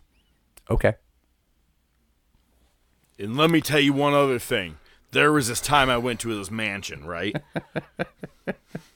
So Just know this, man. He one month he's in WWE. Yep. I'm trying to see how many shows he keeps being on. I know, right? I didn't realize that he was going to go all the way up to like the last minute. Yep. I guess they weren't uh, big on no compete clauses in WCW back in the day. Oh no, definitely not.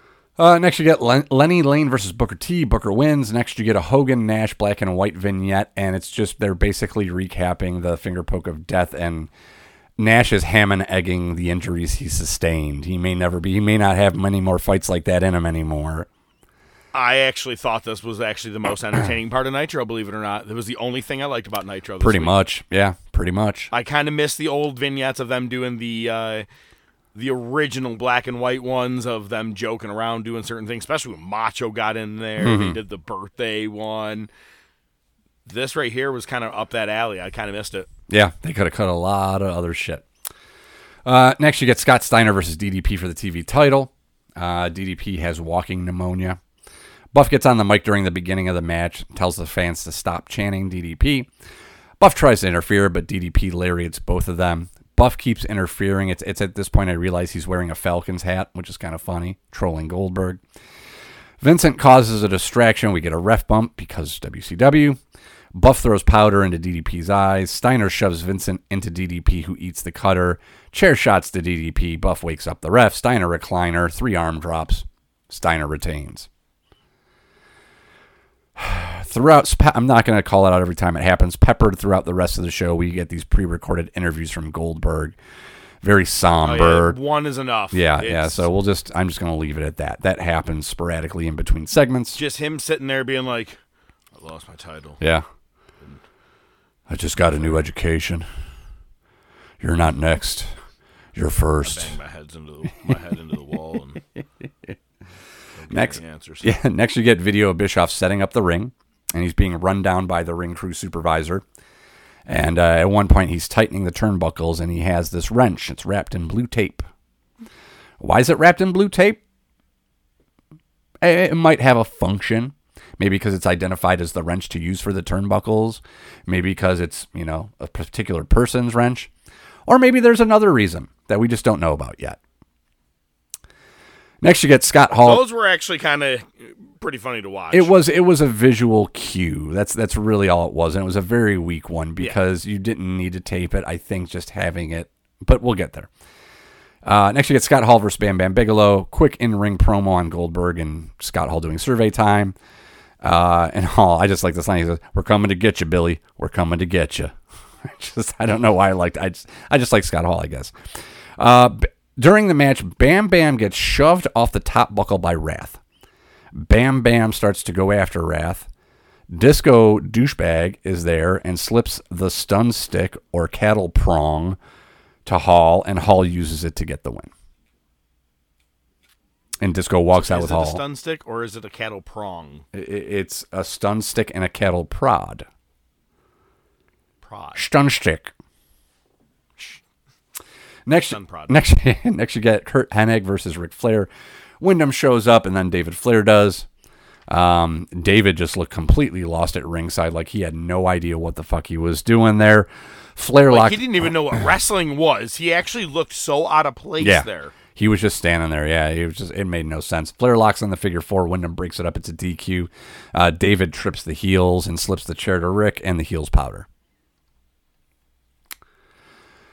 Main event time. The Giant versus Kevin Nash with Scott Hall. There are eight minutes left in the show when the bell rings. Not that bad for WCW, actually. Hall tries to run in. Giant takes him out, throws him into Nash in the corner and splashes him, and then does the ass thrust, which commentary calls the big wiggle. yeah, just marinate on that for a I'd minute. I'd never heard him call that before. Yeah. He does the double headbutt thing. Nash goes to the floor. Hall eats a choke slam. Then Nash goes under the ring, and what does he pull out? What do you think? A wrench with blue tape on it. Oh, I get it now. And, uh, yep, uh, Nash gets the win, calls the NWO to the ring. Bischoff joins commentary to put Nash over. Nash, I'm sorry, Bischoff calls Nash the corporate giant. Caught that. I was like, are we trying to steal a lot? I mean, not only do we steal the people's champ, but we also have the corporate giant. Yeah. What's next? Are you guys gonna have uh Stone Cold Steve Goldberg. randomly? Yeah, exactly. Oh my God, it's Jesus. The whole thing is.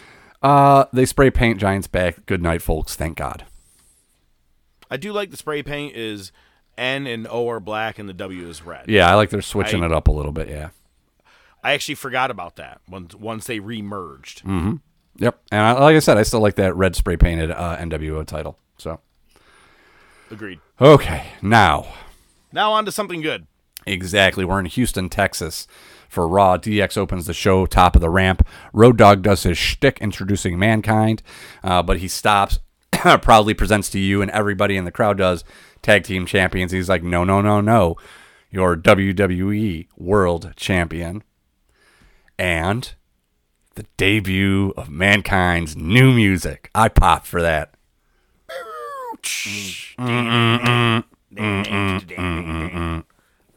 Yeah. a different version. It's not fully the version that we all know now. Mm. This is a just a touch of a watered down version, not major. Right. I think they spruce it up probably within about a maybe within a couple of months to a year, but uh, it sounds a little less full. But man, it was, it was as soon as he did it and they backed up, I go. It's like they can't. They backed the camera up and it was facing the Titan China. I go, Right. Please be it, and it was awesome. Yeah. Yeah, good shit.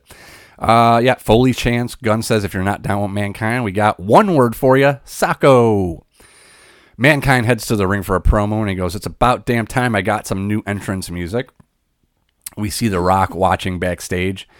Uh, Mick, he says, Mick Foley takes a licking and he keeps on ticking. For 10 to 12 years, I called WWF to offer my services. They never return my calls. I was told I don't look like a WWF star. And thank you, Jim Ross, for backing me. Get well soon. We want you. I want you to call a mankind match. Um, this is something we haven't talked about because you know it, it just seems like you know from our perspective, it's Michael Cole just starting to get more play and more airtime. Um, during Capital Carnage, uh, Ross had a flare up of his Bell's palsy. Uh, that along, and then I think he found out right after that show that his mother passed away. So, yes, Oh, okay. I bought a suit. You've seen it? Ah, it's covered in mud. yeah, you could have did it without even grabbing your mouth, but it's it's still better that you did it that way. It worked. It worked. You know when that was? I remember it.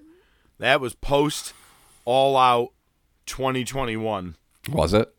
That was because I was still in the barn recording. All my stuff was still there, ready to record. And I remember when you did that, I laughed so hard.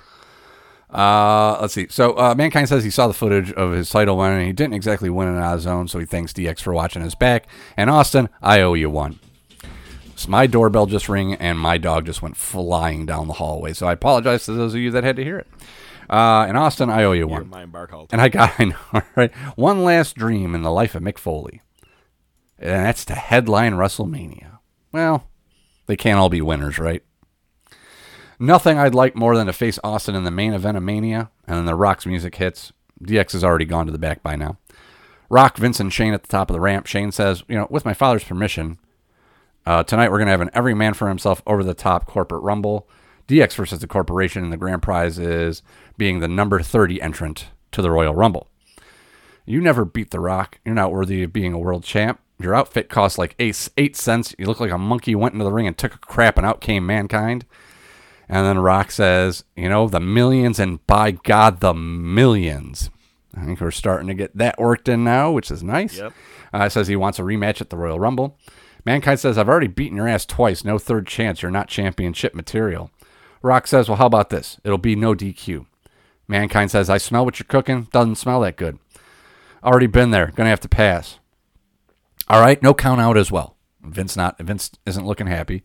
No, thank you, Rock. Not good enough for me. Not one member of Team Corporate will be at ringside. How about that?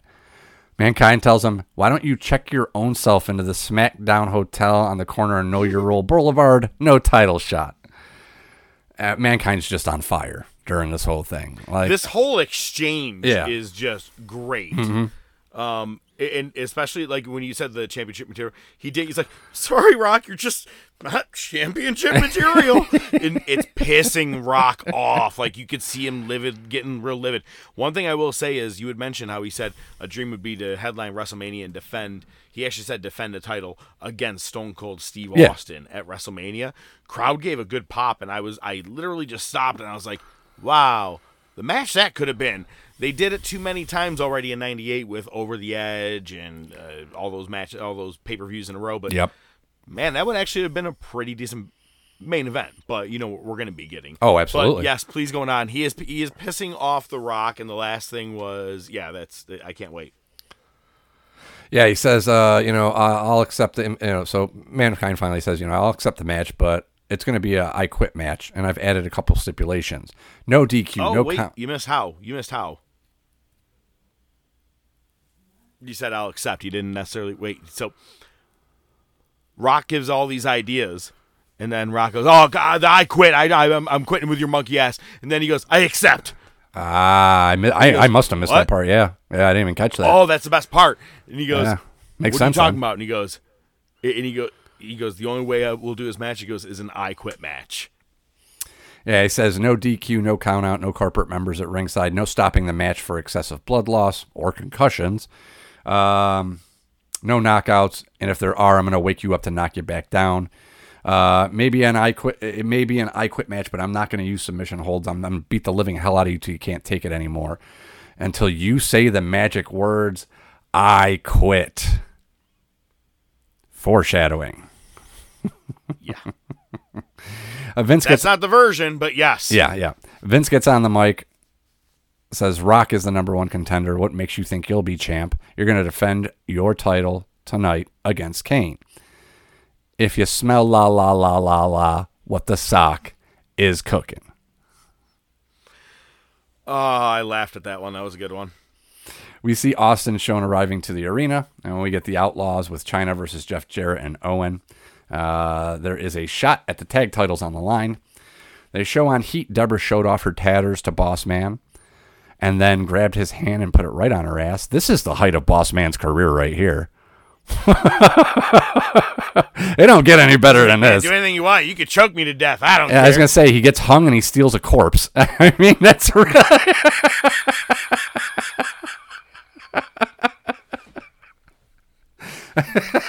yeah, I guess. Yeah, not a bad career. the height.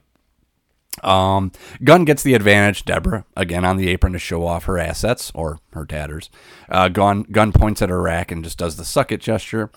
Jeff Jarrett whispers to Deborah after that doesn't work, so Deborah confronts Chyna. Gunn tries to break it up, but that gives Owen the advantage. He gets the three count, and uh, yeah, that's that. Well, that's that is them beating the champions. So we should be seeing a tag title match between them soon. Yep, absolutely. Uh, next. I didn't realize it was this soon. So we've talked about over the last, you know, with this week and last week how WCW definitely seems to be pulling and fucking with Raw, and Raw hasn't really done too much to, you know, retaliate until now. Because we see police in the back surrounding a locker room of a man called Gillberg. And they do the whole shtick with the parody music. Gillberg still has the light heavyweight title, which is perfect. Um, we get piped in Gillberg chants. Um, there's a sign. It says WCW. Foley put my ass in the seat. Plant. Oh, a hundred percent. Uh, we have the job squad out with him, holding sparklers above his head at the top of the ramp. He starts choking on the fog from the fog machine. Blue Meanie being right in the back of it is is probably just the icing on the cake for that. Mm-hmm. Uh, Gillberg doesn't want to know who's next. He wants to know who's first. So Luna comes out. Gillberg goes for a spear and he posts himself. He really is Goldberg. Luna crotches him. Gillberg goes for the jackhammer. Luna lands on top of him and starts choking him out. Cole says, True to form, Gillberg has one move. Shots fired. And then Fuck with us, we fuck back. Yep. Uh, Luna wins with a splash, and then Sable's fan that we've been seeing sporadically comes into the ring to attack Luna. And I, I had to look it up because it was bothering me. I don't know if you already said who it is. It's Tori. Mm-hmm. Yeah, it's Tori. Yep.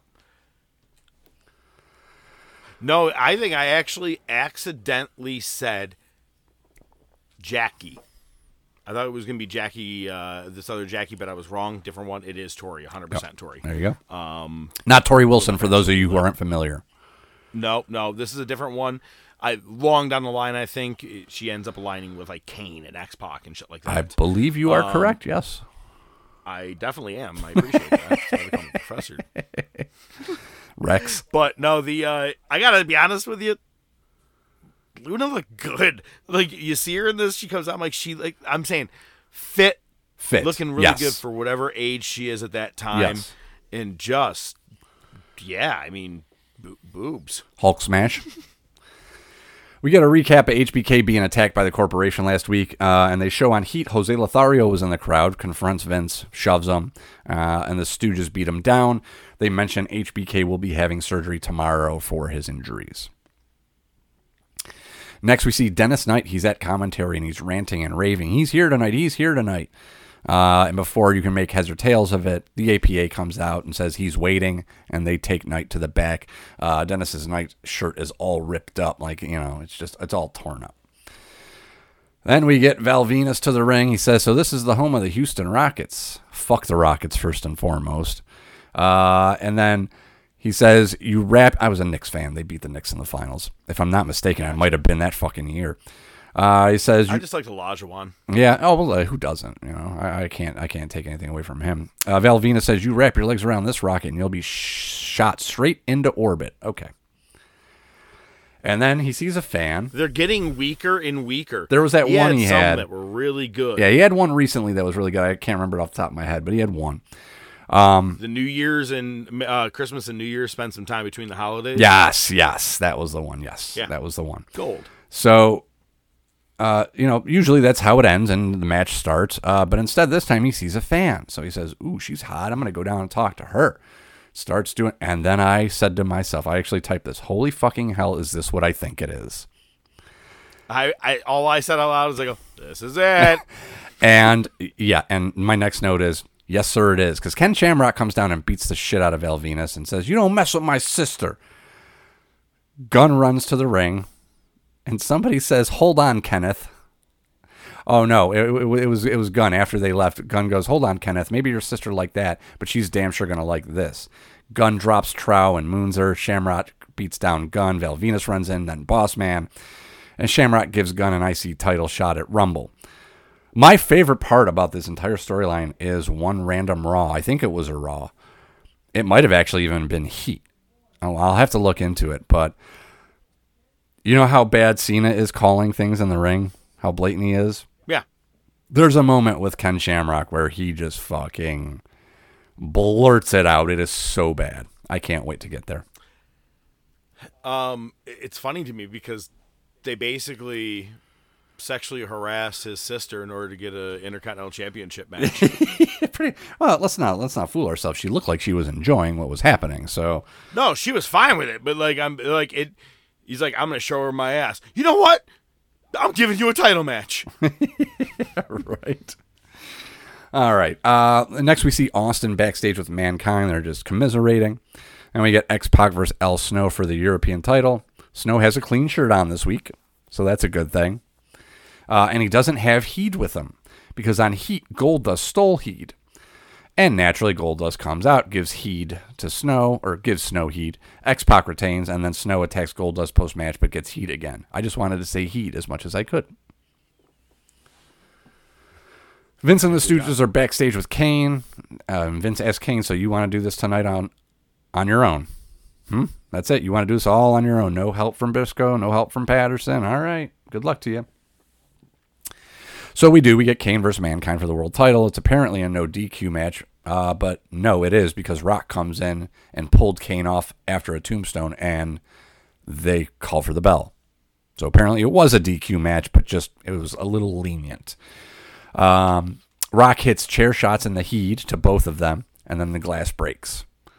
Rock's able to keep him on the floor with the chair, but Mankind steals the chair. Rock powders. Mankind gives the chair to Austin, and Austin says, fuck you, and stuns both of them, both Kane and Mankind. And commentary sold it great because they're like, Austin just don't give a fuck. you know what I mean? So that was great. Uh, Rock is in the back with Vince and obviously didn't want Kane to take the title. I want Mankind. So Vince is a little bit pissed off, but The Rock is, you know, it's a reasonable response because why would I want him to win the fucking title and face him? You know, let me get my redemption. Yep. Next, you get Triple H versus Edge. Why does DX have all these singles and tag matches and they're going to be in the corporate uh, Rumble later this evening? I had the same question myself. I was like, everybody's doing double duty. Yeah, I know, right?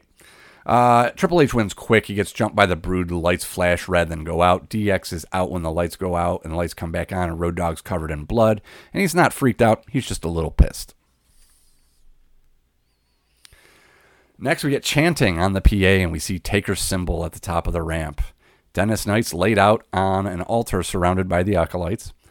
Druids come out, and we hear the gong. Taker and Bear come out. Taker sits on a throne that's in the shape of his logo, and it obviously was pre-recorded. His lip syncing was a little bit off in places. Like, yeah, and, and he is in the Ministry of Darkness dress up. If you need to have a visual of what he's looking like right now, the the cape with the Hooded robe, gown, yep. if you will, or hooded robe or whatever.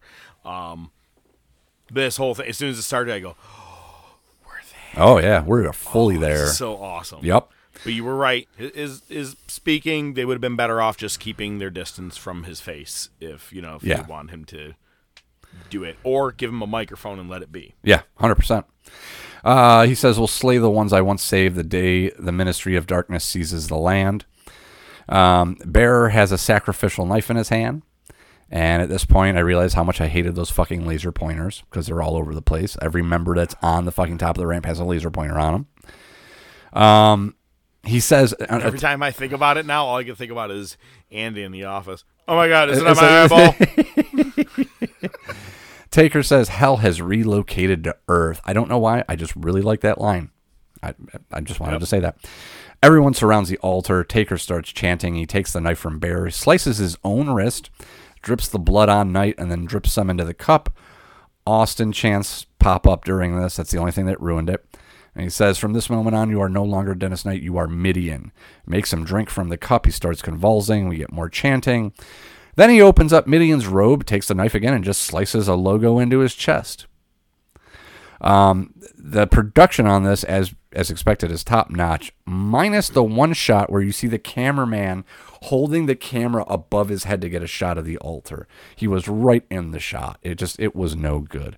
Um, the lightning strikes Gotcha. the lightning strikes the logo, catches on fire, and uh, I was waiting for them to cut to Titus O'Neil.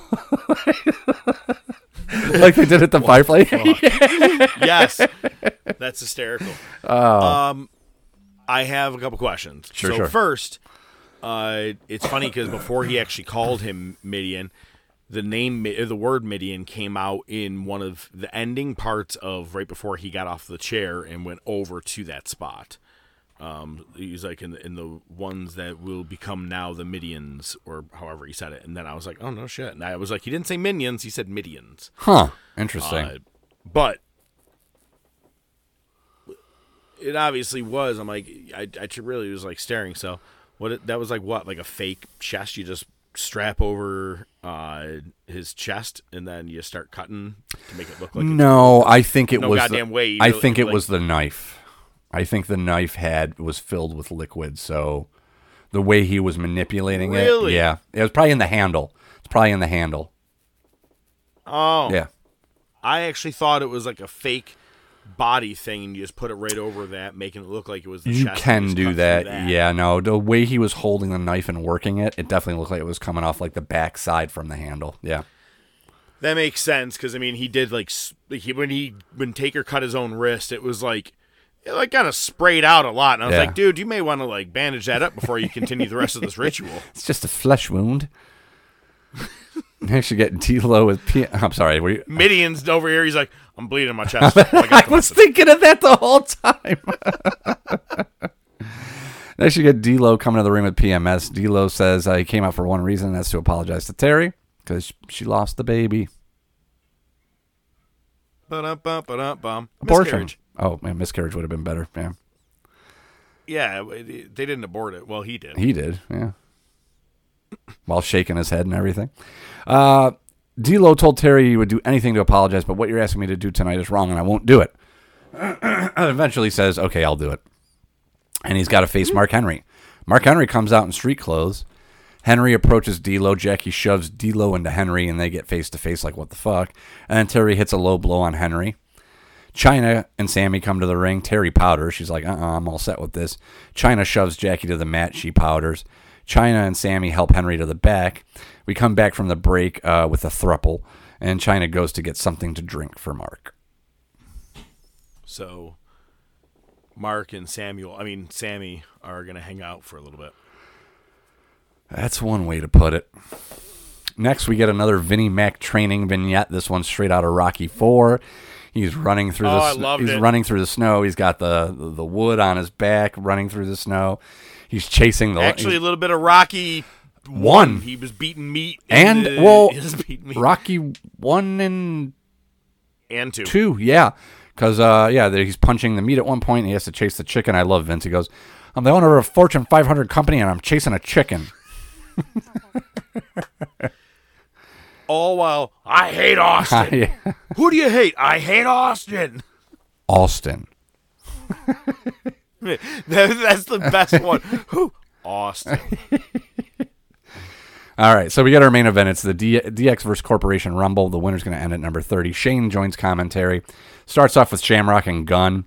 Gunn doesn't even get into the ring. Oh, go ahead. Um, raising my hand to ask, did you know the result of this before watching this? I didn't remember, but as things played out, I kind of called it. You know what I mean? As soon as they announced the Rumble in the beginning of the night, I go, oh, I remember this one. Yeah. well, uh, yeah, so it starts off Shamrock and Gunn. Gun never gets in the ring, and Shamrock just does an over the top splash to Gunn. Shane goes, Kenny, what are you doing? Ken Shamrock just eliminates himself right off the bat. Um, Gunn tried to catch him. That that did not go well. but I mean, they, they moved on. They brawl on the floor. Uh, Gunn gets into the ringer as the timer hits zero, and it's Boss Man. Uh, and then for the next one, the Outlaws music hits and Test comes out. Uh, I don't know if that was a production error or a swerve. As they the commentary did a good job. They sold it as a swerve, so maybe it was, maybe it wasn't, but they did a good job covering up if that was the case. Uh, I thought it was go- supposed to go every other, wasn't it? right? Yep, exactly. So I think it was a production error, and they're like, well, fuck it, here we are. Yeah, fucking deal with it, right? Uh, X Pac out next. Gunn gets eliminated shortly after. Road Dogg, then Kane. Dogg gets eliminated, and he slammed it. So he did like you know like the back bump over the top rope, you know, where you almost could land on your feet, but you don't. Um, Road Dogg smashed his face on the apron. it did not look pretty. That was a stinger. He probably had water in his eyes after that one. He had a rough night. He did, covered in blood, and probably got a bloody nose. Uh, Triple H is next in. He takes out Test like he's stealing his girl. Uh, Kane eliminates Test. I had to throw that in there. How could I not throw that in there? uh, it it comes down to Boss Man and Triple H. A timer goes off, and Vince comes out, shredded as fucking ever. this dude Yep. is fucking still taking steroids. I don't give a fuck. The rest of you aren't allowed to, but do as I say, not as I do. All right, I can still take them.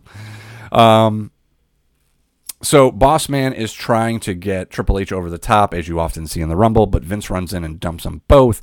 Vince is going to be number 30, He rips off his tank top like he's Hulk Hogan. The buzzer goes off, Chyna comes to the ring, and the place fucking explodes. Well, and, be, and because it, you're eh, and here, break it down. Yep. And the announcers go, well, like who's really left?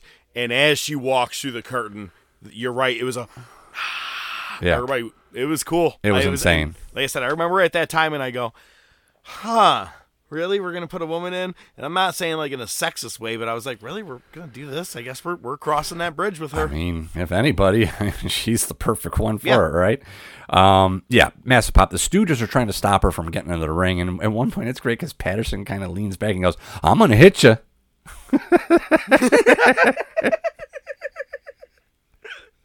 it's fucking great.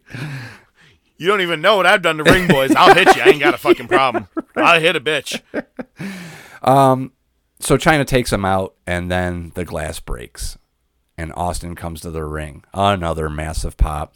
Vince is distracted, gets topped, tossed over the top rope by Chyna, and Shane says, "Austin, you'll pay." Oh, I hate him. what a fucking great show! What a great show! Was Austin injured at this time? I think so because he hasn't been wrestling. Yeah, they they've kind of just Yeah, put things just on keeps hold. showing up and saving the day. He- and I- the have to- was about as equal as Mankind in Rock last week. Right. When, when Austin came out, this was equally as loud when Yep. he came out to help. Yeah, because you're not seeing him much. Um, Buster, uh, do me the favor, just because I'm probably gonna forget.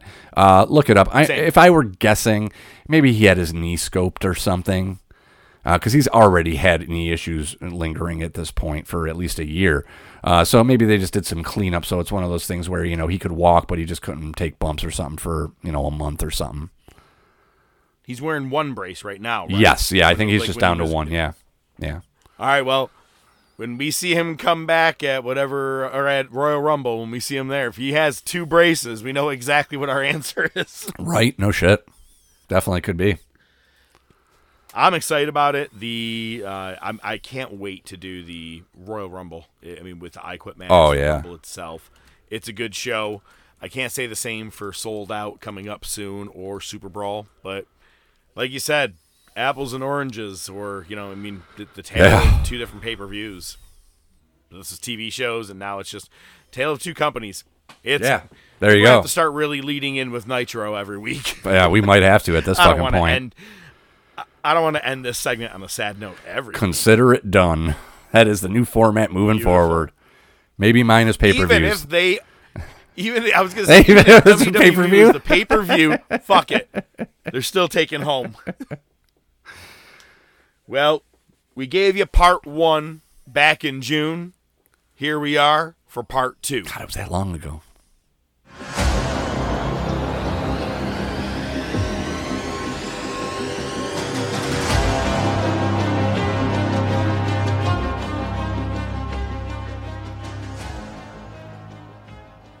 That's right. It's our movie of the week, bitch.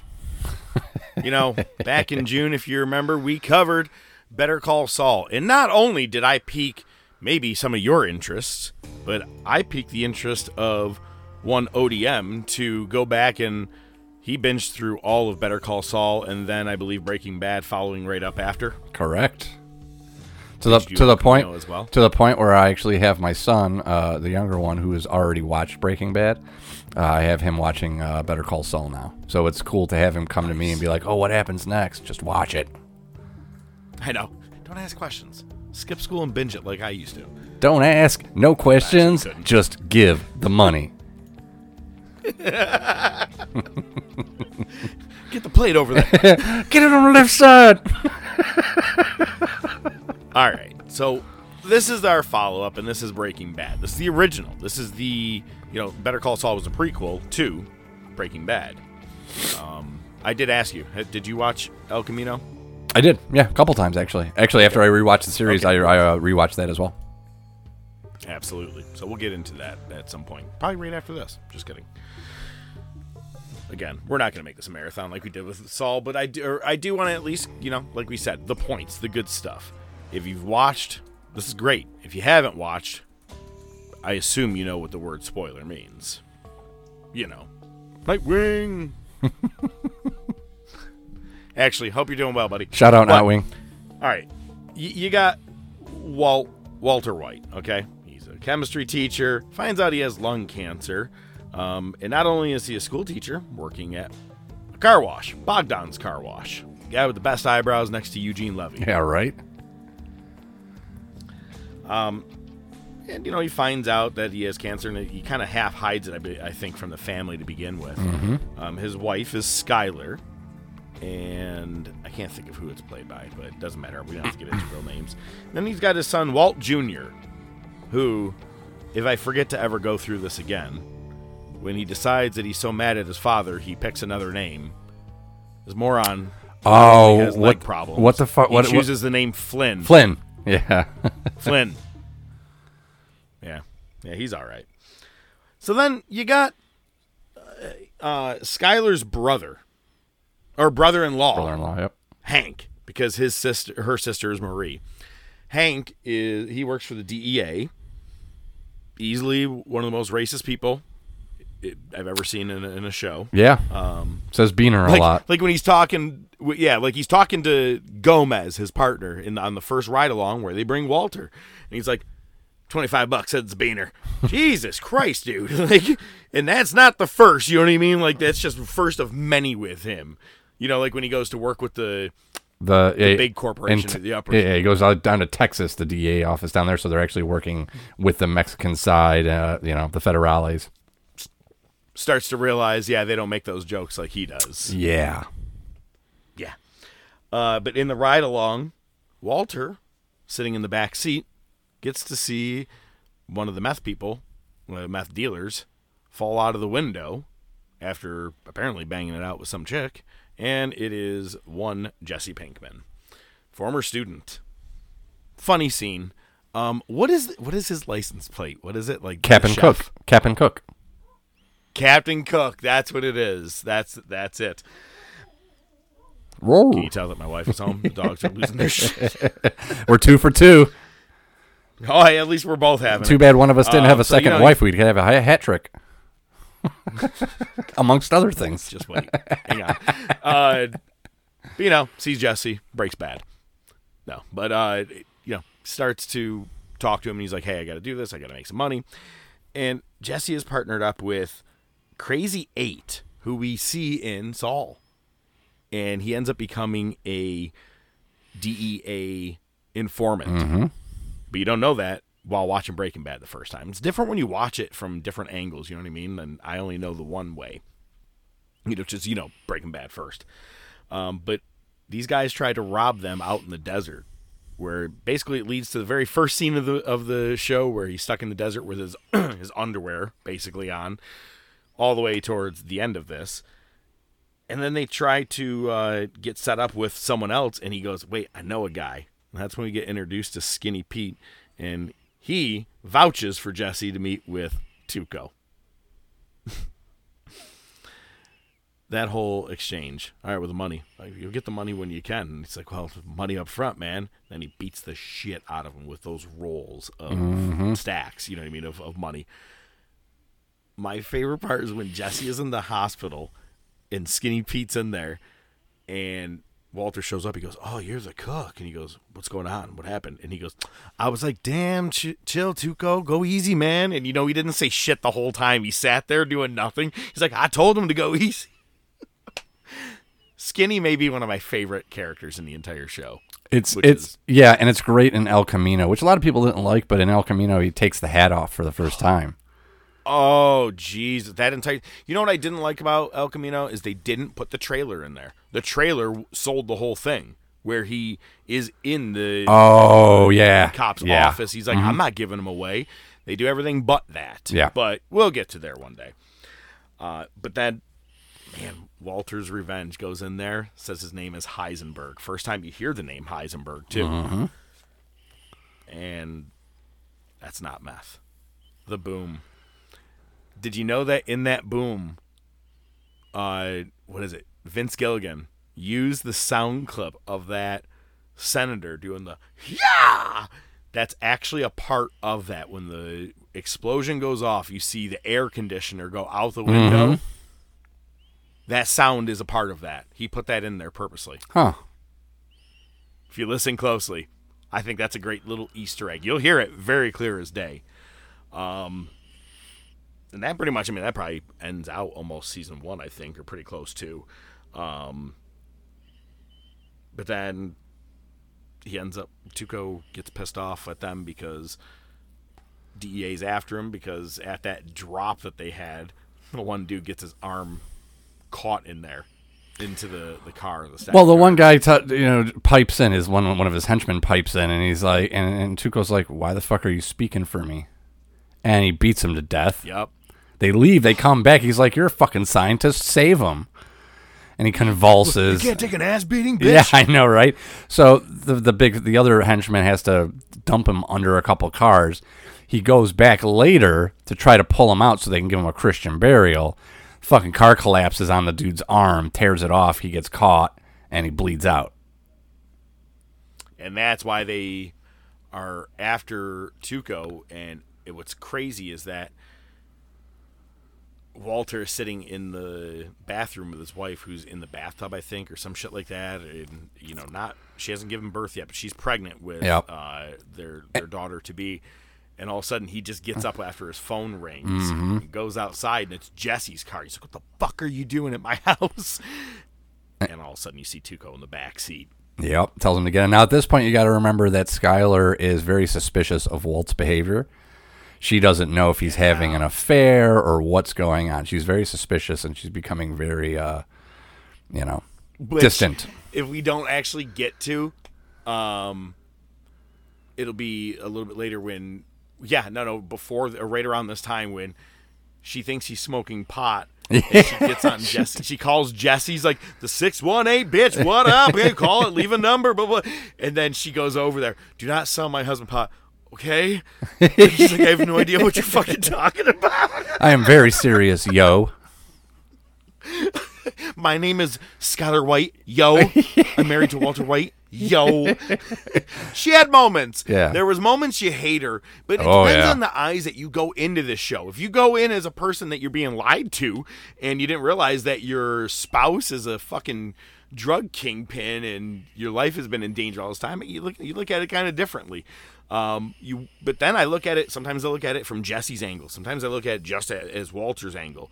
You want Walter to, to win throughout the whole fucking show, but then deep down, you watch it on your second, third time, you're like, you're a piece of shit. Yeah, towards You're the end- reason so many things are happening. Yeah, towards the end, you realize yeah, there, there's a defining moment, and then we'll get there. Yep. So he take Tuco takes them and into this little place, and we get to meet his his Tio, Hector Salamanca. Ding, ding, ding, ding, ding. ding. Holy shit! Uh, the whole I I every time I watch it, you know, it's kind of like we talked about in the uh, what's his name, Nacho, when he's trying to drop the pills into the jacket. It's like a sweaty scene. Yeah. Him trying to put the pills in the burrito and then him dinging. I'm like, ah, Jesus Christ! Jesus. Like I cringe every time. And and then when Jesse, oh yeah, I told him not to change the channel, man. You want the guy wanted man his eye candy, you know? And I'm like, almost takes the bump of that. What was it like ricin or some shit that was inside I- the the, the one I that was think the it was the original ricin. I think one? it was the ricin. Yeah. and then has a special ingredient and talks himself right out of it. Yep. Chili powder. Chili pea. I fucking hate chili powder. God damn it. Yeah. and it's funny because I it's my signature. Well, it's not going to be our signature. Yeah. But then that whole thing leads to him almost killing Jesse, which, if anybody has ever heard the true story, I think it's about right here. This is where Jesse was supposed to die. Jesse wasn't supposed to make it out of the first season. oh shit! I didn't know that. It was it was either here or one the original one where the guys uh, in the desert, both uh, Eddie Dominguez and uh, Crazy Eight, when they both uh, were going after him. I think one of them he was he wasn't supposed to even get into season two. Wow. Yeah, which I always found pretty interesting. Um, I gotta ask, man. I'm looking at myself. Um, we took a quick break, and I had to change my screen background, and I'm now a part of the purple uh, costume setup with the Judgment Day. How does this look to you, man? Oh, it looks fantastic. I put the screen cap up on the drive, so if you want to peek at it, it's there. Oh, I can't wait. That'll be great. So these guys now that, uh, or no, he drags him out, and as he's just about to kill Jesse, we poisoned you. We tried to kill you because Walt saw that Jesse had the rock in his hand. Mm-hmm. Ballsy, very fucking ballsy. Uh, the whole thing, and then Walt couldn't pull the trigger. He's like trying to find with the machine gun. He's trying to do it. He can't do it. Can't do it. Finally, Jesse rips off the fucking gun and shoots him. And then they, the fucking dumb part is they let him in there. Stay, let him stay in there to die. I'm like, finish him off. Oh, 100%. Yeah. But it goes, but it speaks to their ineptitude as criminals. Right? I mean, that's that's really the oh, whole that's point. right. Because, well, actually, I forgot. Walt killed Crazy Eight in that one part in his basement when Mm-hmm. Yep. he realized the broken plate was missing. That was a brilliant piece. That was whole great. thing. Yep. Um, and one thing I'll, I'll say, did you ever realize that Walt starts to take on the people he's killed? He takes on their Their traits. uh, things. Yep. When he makes a sandwich, he takes the crust off like crazy. Mm-hmm. and he does that for like the rest all- of the series. And they point it out, too. It's very interesting. I, I just I I like that little bit of detail. So another thing to point out it- too is uh, the the uh, parallel story here is that Skyler has Hank use his connections to try to find Walt. So Yes. she talks. He talks to Jesse's parents, realizes he has that stupid lowrider. It's a lowrider. It probably has a low jack on it, so we can probably find Pinkman's car. We find Pinkman's car. Maybe he can tell us where Hank is, not knowing that they're in cahoots. And then Hank shows up, and next thing you know, he's face to face with Tuco, and he has already talked about him being a part of the Salamanca uh, drug territory, the the uh, the whole family that's part of there. And he even says, "I go easy." He knew right there, like what he was up against, and it's funny because when Tuco grabs the machine gun out of the car, the lowrider just starts going, just jumping up and down the whole time the clear shot that he gets when Tuco just raises his head at the right time. Reloads. Just bam. Yep, as he's Oh, reloading. yeah, yep. It's very uh, Danny Glover like from uh, Yeah. Lethal Weapon, just waiting for that one headshot. Yep, the, the head crack. That's what you got to do. Riggs! Consider it revoked. Um, and then the scheme of both things. First, Walt going to the grocery store, just dropping all clothes, and like he just lost his fucking mind. And Jesse to go to the motel because his phone was in that car, but there's no trace that he was ever at that place where Hector Salamanca was at. Because obviously Tuco's dead and that's all we have left. He gets hooked up with the local prostitute that he knows pretty well, Wendy Wendy. who who Hank is already introduced to young Junior or future Flynn because he was trying to get some boo- some beer outside of the store, got in trouble by a uh, undercover cop, calls Hank to get him out of trouble, says that he's his dad, and he goes, "Let me show you what you can get into," and it shows him Wendy, and he's like, "Are you giving those Wendy's, Wendy?" Let me see your so teeth. then that's his that's his point or that that's his uh, uh backup his alibi is hanging with her. He explains it to her. He's like i promise this is everything we need to worry about cops bust in the way jesse plays it off he's like your management's gonna be on my ass for the door now who's gonna pay for that that ain't on me and then when they go we find your car he goes all right dea yeah, And i'm like he plays everything Yeah. off really well um but it's sad because then that book bag full of cash that was his,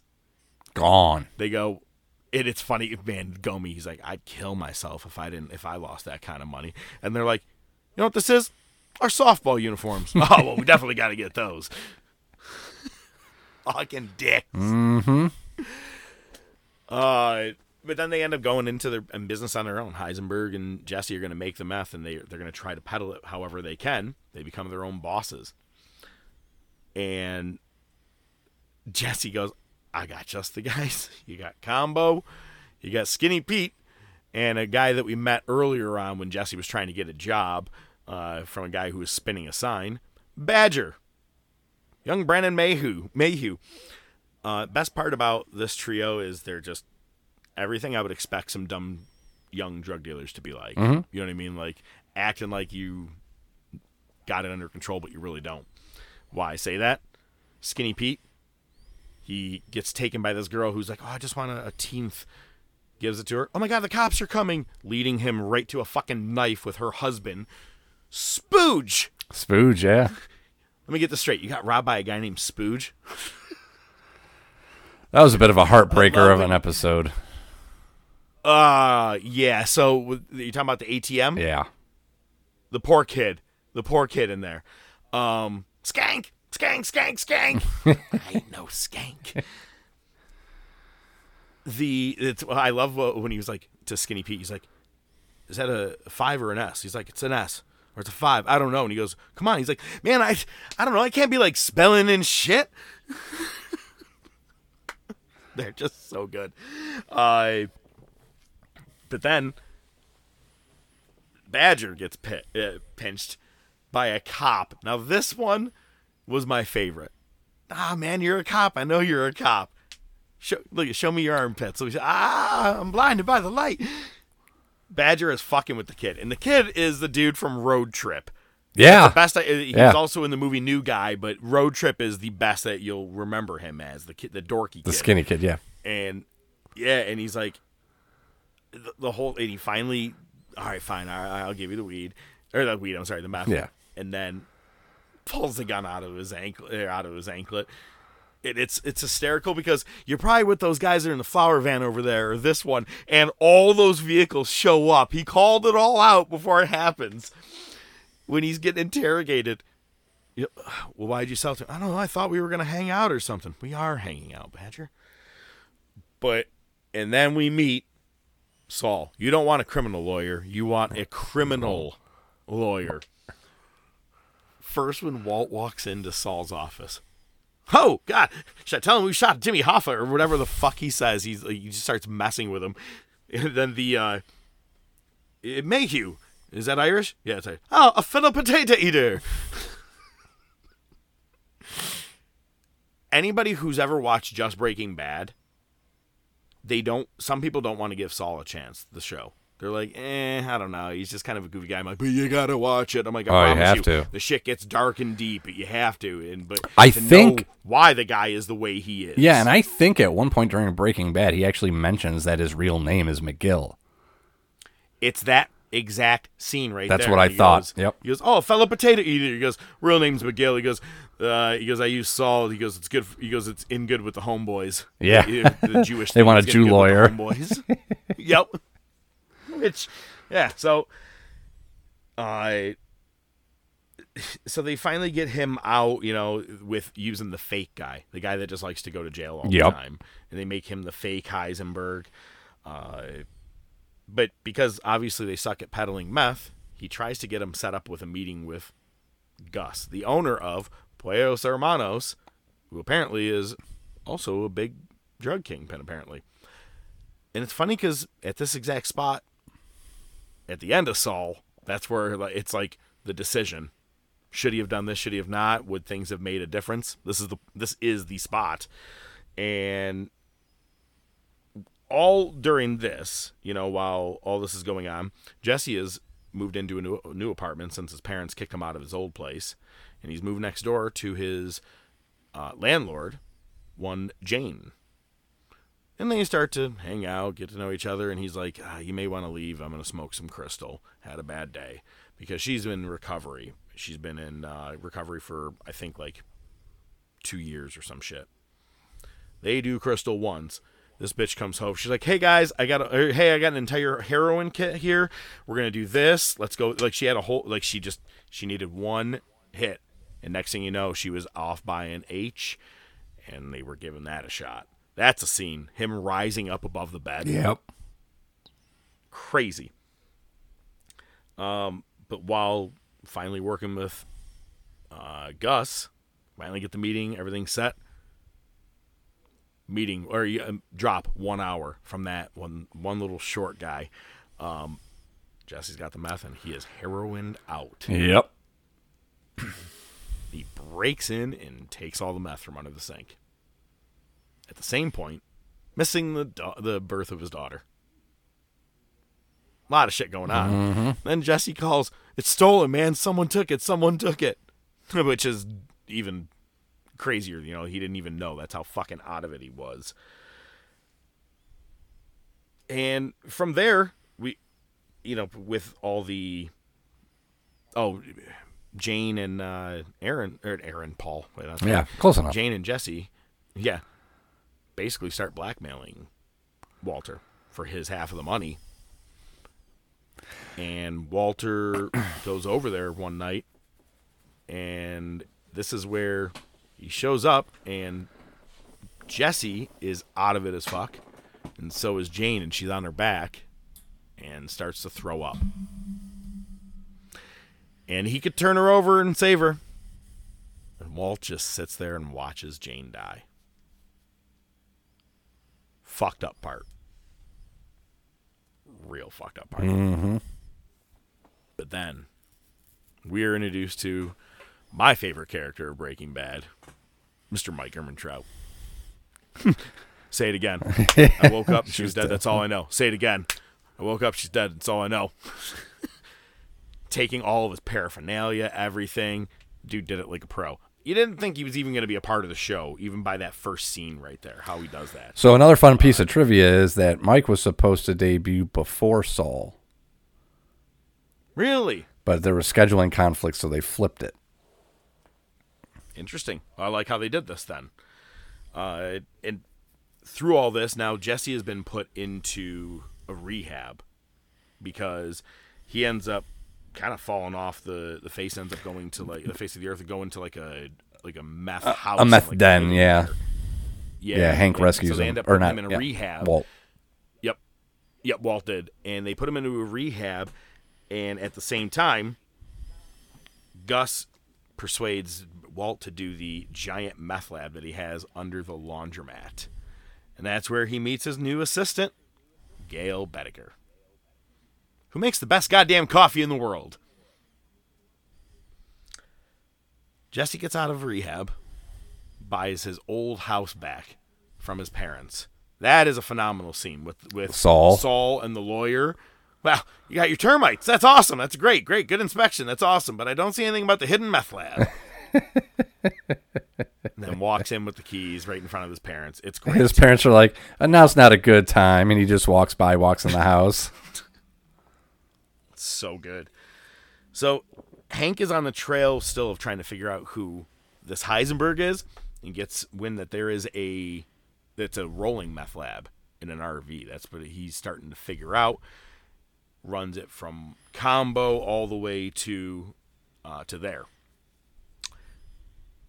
It- or well to Jesse, and when he figures it out, Hank calls Walt to ask questions about Jesse. He's like, "Hey, let me ask you a question. You, you ever seen a meth?" Uh, thing?" he goes, "I know you may or may not have had some weed. I don't care, you know, because he's DEA." And that's when we're introduced to Joe, the demolition guy at the junkyard, junkyard Joe, basically, Love it. who has been in so many things throughout like the '80s and '90s. Love that guy. And they, that's where the, this is my private domicile, bitch. That's the fake phone call to Marie where he thinks his wife is dying in a hospital from a car crash, and then they crush the shit out of the RV. But that's when Hank shows up and beats the shit out of Jesse for it, thinking that he was behind that entire thing, putting him in the hospital. Which is fucking crazy enough. But then uh, the Salamanca twins, they show up and they want to know who killed Tuco. They're trying to get revenge for the cousin. Gus said you can't have Walter White, but you can have a man that did actually shoot him, Hank Schrader. Hank gets in trouble for beating the fuck out of Jesse, loses his gun and badge, And on I think the same day or maybe the day later, the twins catch him at, outside of a store, and they were trying to assassinate him. I, I don't even know that scene is just, especially when you, you think he's done right there and shoots him right in the head before he drops mm-hmm. that axe. Oh my god. Crazy. I did like that Jesse's leaving the hospital and he sees Hank coming in. You know, and and he's like, "You okay, man?" He's like, "I feel awesome." but he cons Walton to giving him the spot, so Gale is done, and now he's the partner in order so he doesn't sue Hank and the family because for that beatdown. But when Jesse finds out that they that Gus's men are selling well, actually, let's back up. We see Combo, big Combo, trying to sell on a street corner. This kid's just riding around him on a bike, asking him questions. Bam, shoots him a couple times as he runs away. Kills Combo. This kid's like 13, I think. Um, and then that, that car rides away. Wendy, the whore, she is in use for. She goes, I bring these guys hamburgers every now and then. He wanted to find out what they're selling. Ends up getting it, and it's their meth. Finds out it's Gus's men, and they're using kids to kill. Jesse wanted to go kill him. Mike intervenes, pulls him in a car. And he gets to meet those two guys, and Gus is like, I want peace right here. Finds out later that they killed the little kid. And one of the best season enders, Jesse's like, Well, fuck it. I'm going to handle it my way. He's going to go kill the two guys. Has the gun in his hand.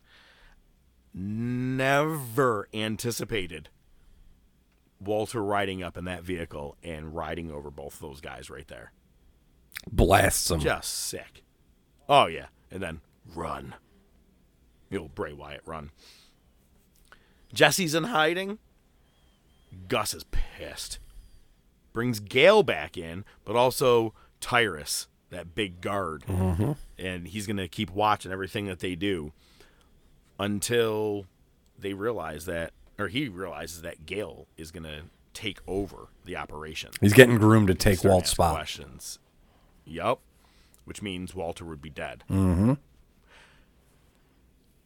And just as I, I, I can't remember what it was, but uh, Mike and I think I can't remember the other guy. The the one. that, Yeah. uh, He gets box cuttered later. Yeah, I can never remember his name either. yes. So him, they show up with him and Mike show up, and they tell him to go down. Oh, there's an issue at the There's a leak. at the lab. You got to go down there. And you, he knew he's about to get killed. All right, I know where Jesse is. I'll give you Jesse. Jesse has to be you. Go. And he takes off and kills Gale. My favorite thing is the you're going to want to wait before you kill me. Yeah? Why? Six, blah, blah, blah. Juan Tabo Lane, apartment. Watching Mike's face just drop like, fuck. Yep. But let me ask you: Is the main reason when now that next scene that shows up is when they're him and Jesse are there in the the lab? Gus shows up quiet as shit while this kid is making box cutter kid is making the whole batch and he's like, I know every step to it. It's a, he goes, it's a cook. He goes, there's a recipe to it. It's not a problem. Was Gus killing him because he was at the crime scene? You know, that's a Like, good question, and I think it could be interpretive, right? Because it could be that. It could be because uh, I'm not paying you to be the cook, so why are you cooking? Ultimately, I think it's just to show Walt and Jesse that nobody is beyond being removed. Right? It's fair. Well, all the while, Skyler's banging Ted. mm-hmm. Just the whole, hey, do you mind if uh, he has a friend over for dinner? Sure. I fucked Ted. Watching him try to talk to Ted, come on out, come out, and trying to lift that big ass plant. What are you doing? I'm talking with Ted. And he's trying to lift that fucking thing. It's it's ridiculous. I'm like, there's parts of this show that have a lot of comedy to it. Um, but she also begins to launder the money for him. Now that she knows the truth, he does meth. Um, it's funny. She's like, I knew it. You and that Pinkman kid, you're selling marijuana. and he just closes his eyes like, Are you fucking kidding me? Cocaine?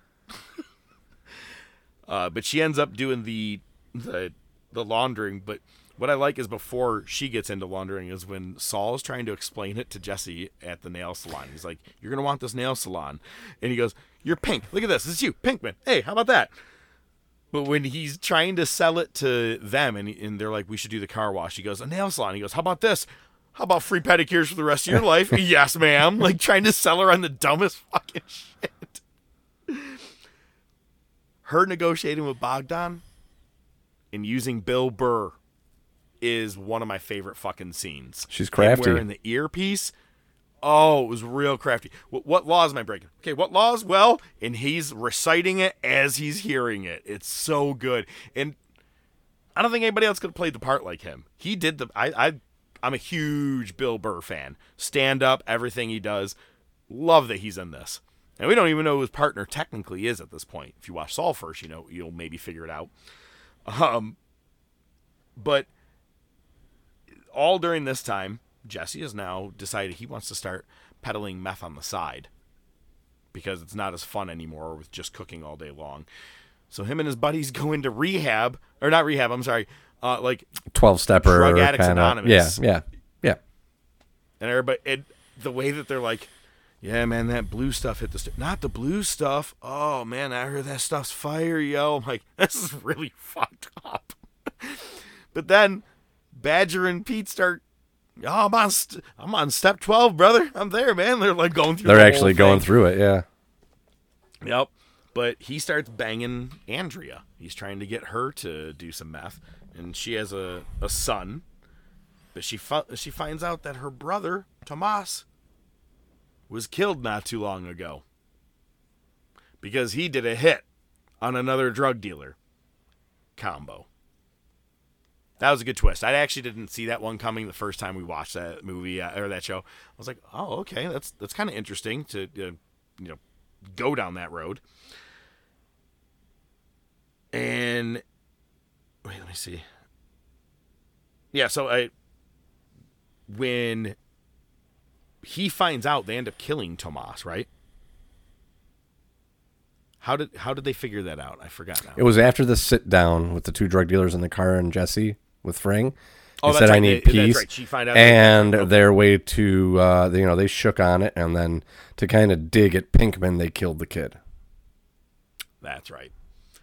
Um, and actually, even before that, I forgot to mention that uh, right after Jesse had to kill Gale, he went on like a three day party bender with all of his friends at his house, which was just Crazy. random and weird. Um, because Hank can't walk, Maria's a klepto. By the way, she is sponsored by the color purple in every way possible in that entire show. You and your rocks. They're minerals, Marie.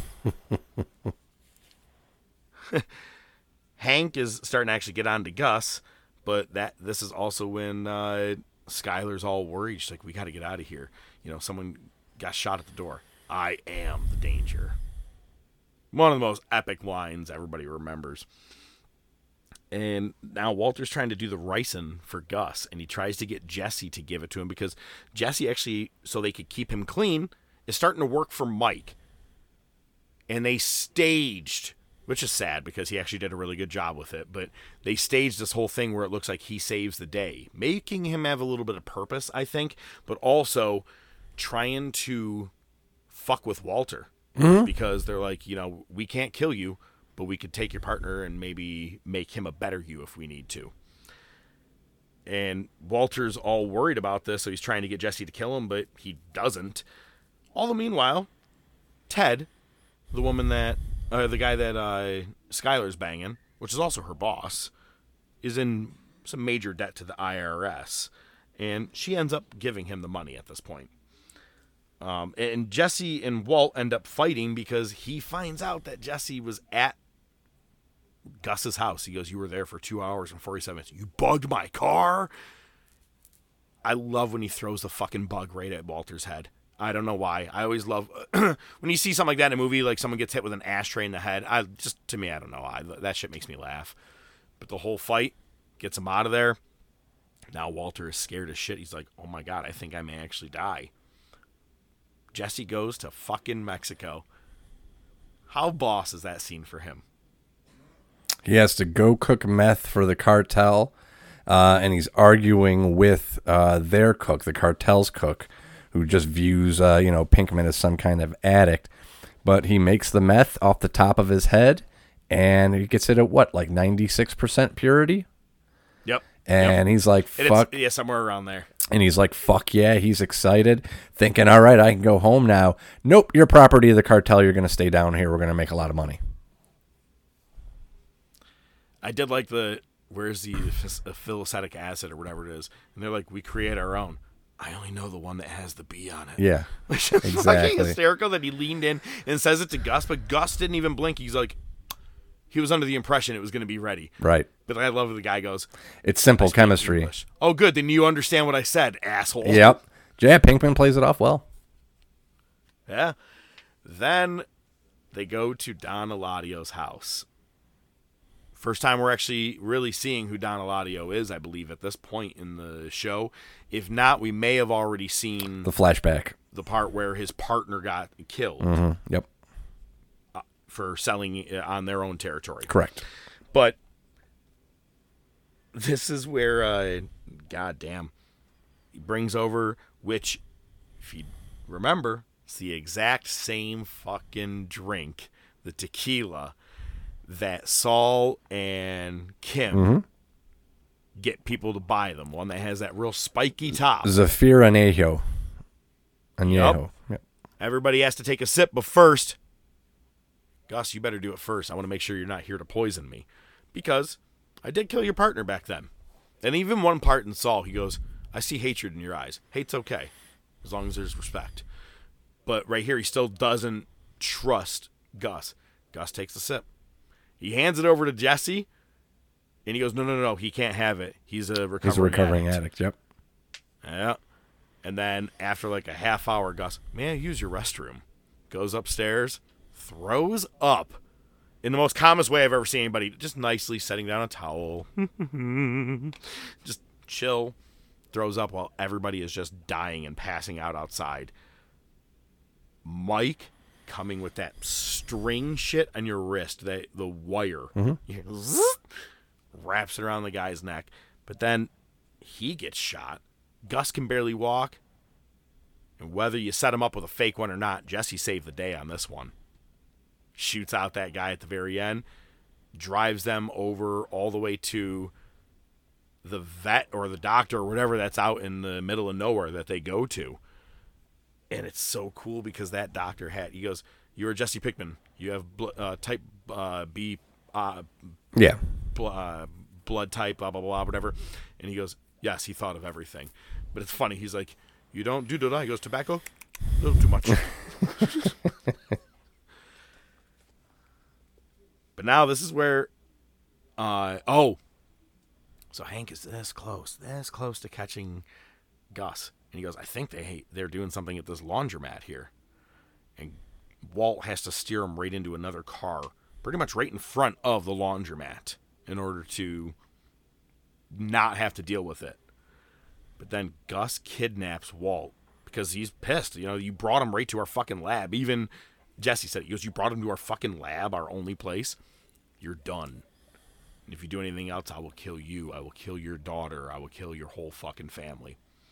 Goes home, goes underneath the fucking floor where all of his money is, and in one of the craziest iconic scenes, where's the money?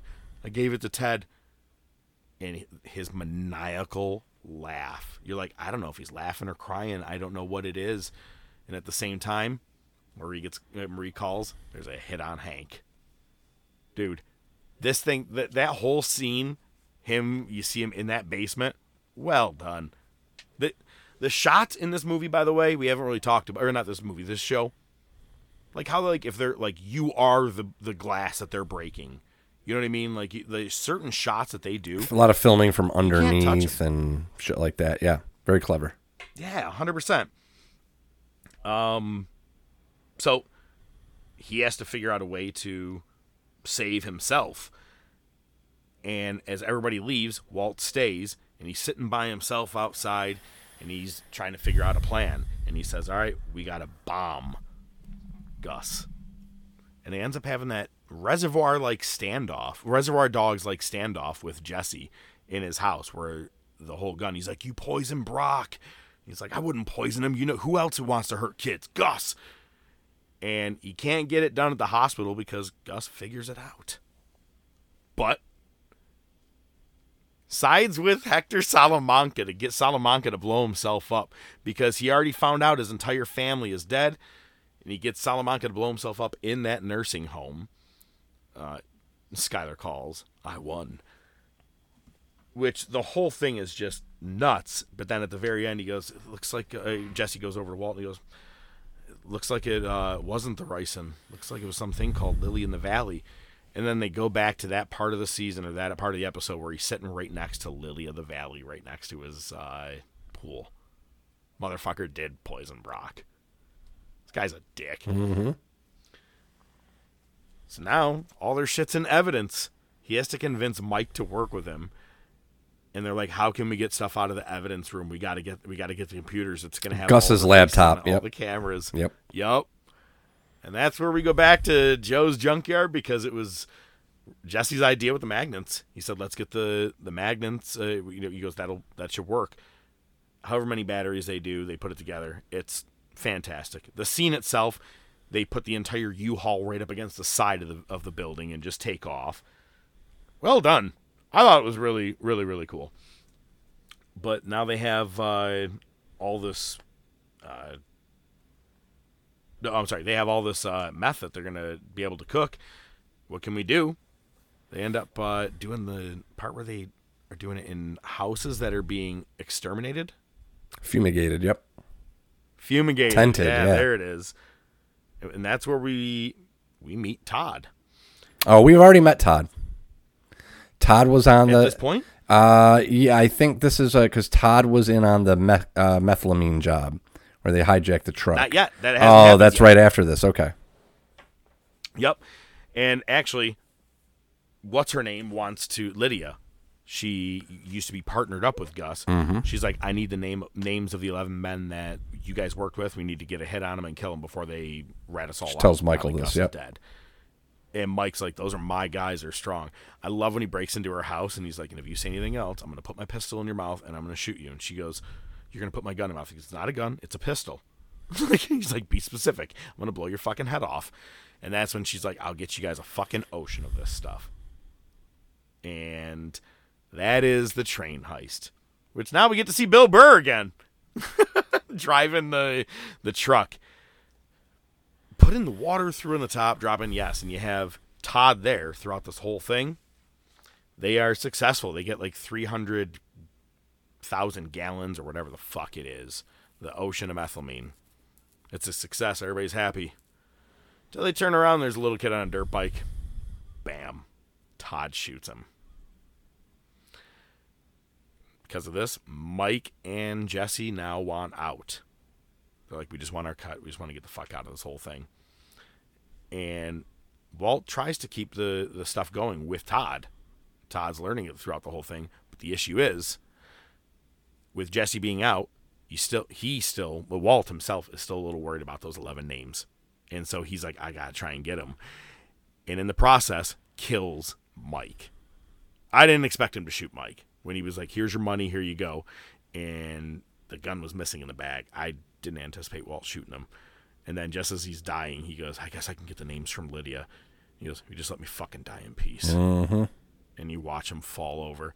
One of the saddest deaths for me, to be honest with you. There's there's certain shows when a death happens, you're like, "God damn it! I know it's gonna happen, but come on, just live." Right. That that was one of them. And Skyler gets him to finally quit. She's like, I had to get a storage facility. Look at this thing. And it's like eight industrial air conditioners all stacked next to each other. That's what the money is like. You know what I mean? Right, all side by side. And this is where he ends up getting a, a U-Haul to get him into barrels. And you get Huell and Bill Burr. This is a man, I gotta do it. And he lays on the fucking money.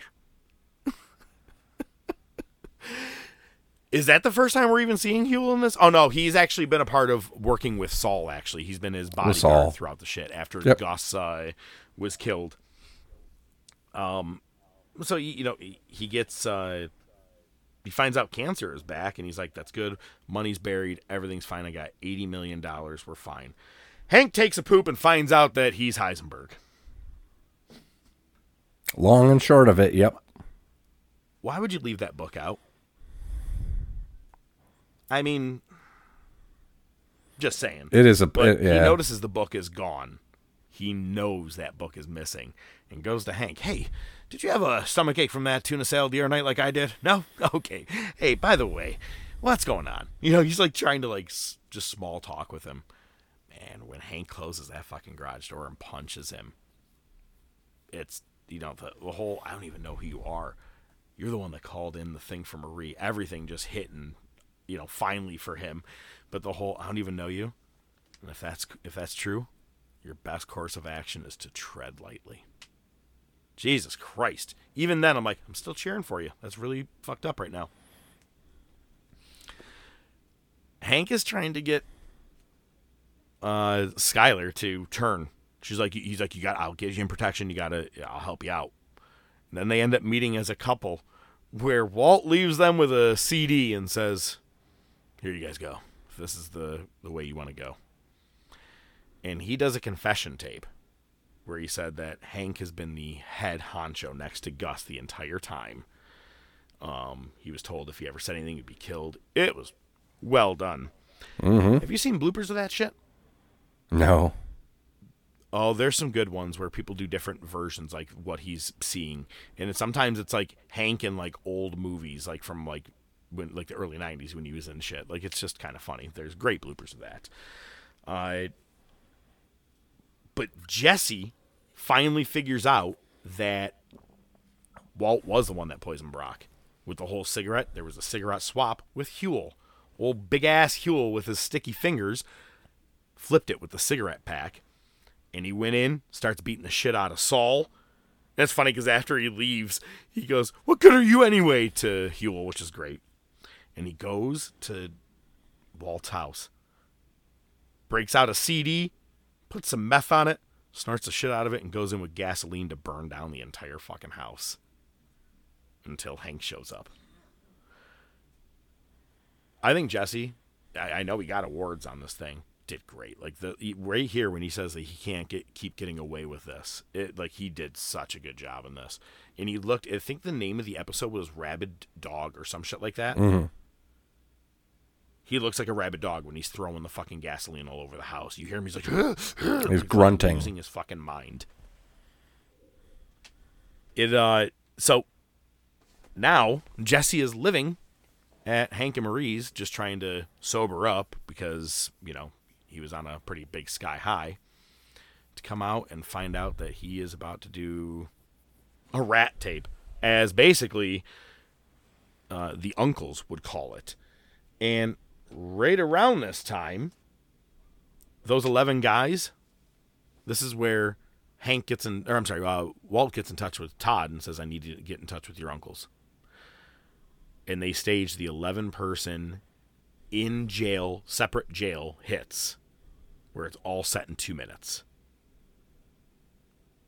Crazy. The last one is really fucked up. The guy Yeah. by himself in solitary, and they th- they throw uh, the liquid in and get him on fire. That's the lawyer too, Mm-hmm. or not the lawyer. That's uh that was uh the car wash guy. Uh, no. The laundromat guy. That's what I meant, not car Yeah. wash. I actually meant uh, laundromat. Yes, uh, yeah. The whole the whole scene just within two minutes, and that's all within while he's trying to get Jesse to go against him, and Jesse makes the smart move. He goes, "I know how to get this motherfucker." He knew that his money was in the barrel, and so they burn money in the fire pit. Mm-hmm. It's funny. He's like, you know, this is the fire pit we used to grill out at gets him to go all the way out to where his money is. The first cook, where he buried all the money, the very first place they cooked. And he has him dead to rights. He actually has Walter in cuffs. It's done. But prior to that, Walter called because he thought Jesse was on his own. He didn't realize he was being set up with the DEA. Calls Todd's uncles And these Nazi motherfuckers show up ready to kill. He tries calling them off. I will give you. Oh man, when the shootout starts and you see Walt just fall down to the ground inside the truck, he can't get out. The shootout itself is just ridiculous. And then when the next episode starts up, Gomi's dead. And you're like, aw, Gomi. Yeah. Hank's hanging on. His leg is, you know, he's trying to move. I will give you the 80 million for his life. And just Hank's last words are just great. You're the smartest man I know, but you're too stupid to realize he made up his mind 10 minutes ago. And then do what you're. Mm-hmm. Well, there, then there's also the you can go fuck yourself. He's he he played his part well. I liked him. Uh, but yeah, Hank's dead. But the problem is Marie went and told Skyler. uh, Skyler, Yep. your husband's in custody. This is it. This is what's happening. But Hank's not coming home. What's going on? Walter hurries up, gets home. He doesn't realize that you know he he made that phone call.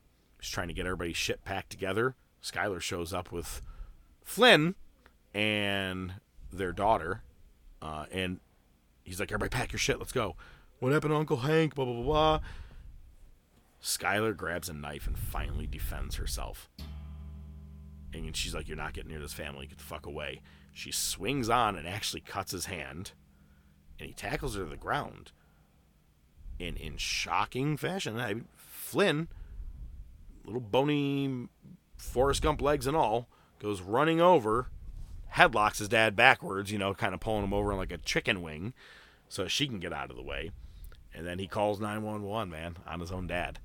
But then this fucking dude steals Holly. He steals his baby and takes off. I'm like, what more do you can you do? Just give the fuck up. Actually, the Nazis left him uh, One barrel. 20. Yep, Yeah. one barrel, 20 of the 8 mil of the 80 million. Which, you know, whatever at this point for him. And he takes off in hiding and ends up leaving Holly at the fire station. Dude, you can't tell me that didn't you don't fucking tear up a bit.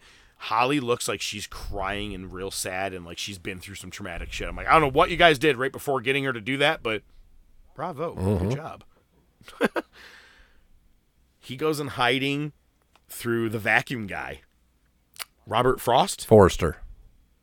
Forrester, my bad. Um, Jackie Brown. Wow. Yeah, yep, yep. And it's just so, I mean, at the same time, he finds out that Saul is all, or him and Saul are both basically at the same place at the same time because Saul's trying to get in hiding as well.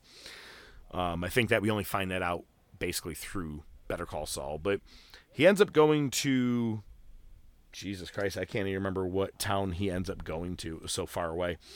Uh, let's see. Nah, didn't even write it. But all the meanwhile, you know, while he's in this one town, he ends up trying to call. He calls Junior. He says, "Look, it I got money. I need to give it to you before I die. I need to make sure you guys have it. You killed Uncle Hank. Go fuck yourself." And he sees on TV his old business partners for Gray Matter Tech, Gretchen and Elliot. They're like, he had nothing to do with this company. He was a nobody. Blah blah blah. And he's like, "Okay, motherfucker. Now that's it."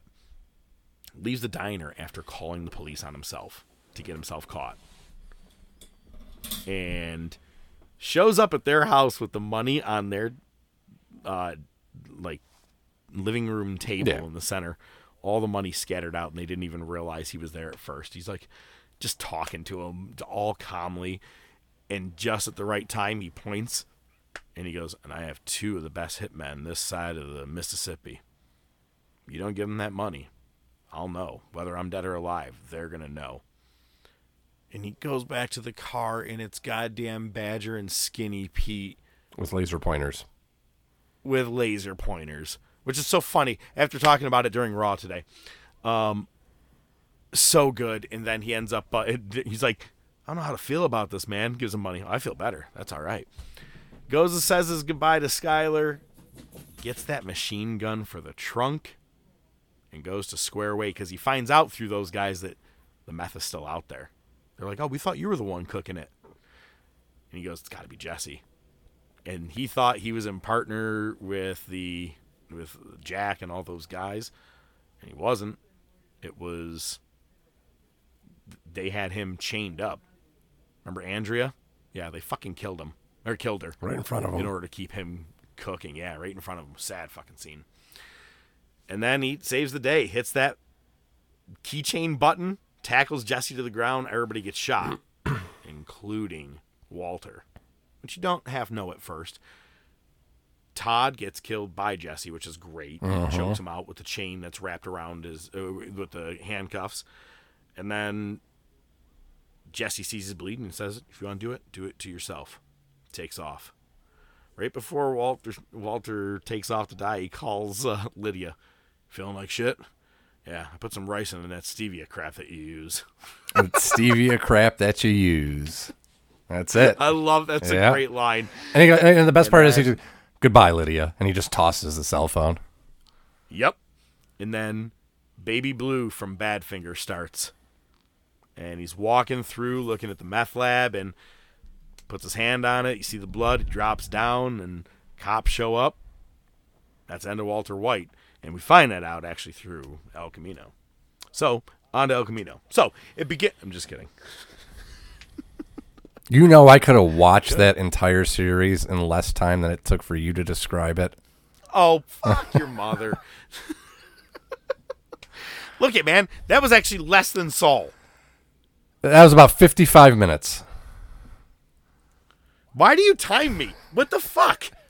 I'm gonna start timing how short your segments are. Okay. oh my god. Were you not entertained?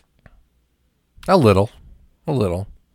You did lay out. You would've been more You did. you You, didn't it all you did lay out the timeline pretty well. I'll give you that. The series of events you, you had pretty good. I wrote that all out. I know. Ten minutes on some chicken nuggets, my man. That's is hard goddamn work to be this good. I'm sure. and you know what? Check back next week because we got another top topic. This one, each of us are going to be providing our. You know, we did our Mount Rushmore at one point. It's like one of the first episodes. were. Yeah. This is going to be each of our Mount Rushmore of tag teams. We're gonna have a theme going on next uh, several weeks with our top topics. We'll be talking about Mount Rushmore managers, tag teams, stables, things like that. Next week we will be talking the Mount Rushmore of tag teams. We don't even have a pay per view to cover. I don't think next week. Holy Uh, you know we do. fun. We do. Souled Out. Oh, oh, I meant in real life with WWE. Oh, AEW there you go. There you go. or New Japan. But I'll be at one this weekend. There you go. Plus, hey, this Sunday, go Bills. Fuck the Steelers. Hell yeah. We are the Top of Wrestling Podcast. We hope you guys enjoyed this week. We'll see you next week. I'm the Professor. I bid you a farewell. He's ODM. Uno, dos, tres, cuatro, cinco. Wait, Kiera Hogan is black. Shout out to Nightwing. The Top of Wrestling Podcast is brought to you by The Top of Wrestling Podcast. Your hosts are the Professor Mark Fantasia and ODM The Doc Joe Rizzo. Feel free to reach out to the show by email at the top of wrestling at gmail.com, on their Facebook page, Twitter page, Instagram page. Remember to subscribe, like, and share. You can listen to the show on most popular platforms, including iTunes, Spotify, Podbean, Amazon Music, Pandora, and YouTube. Without your continued support, it would be just some guys talking wrestling, which is pretty much what it is anyway. Good night, folks.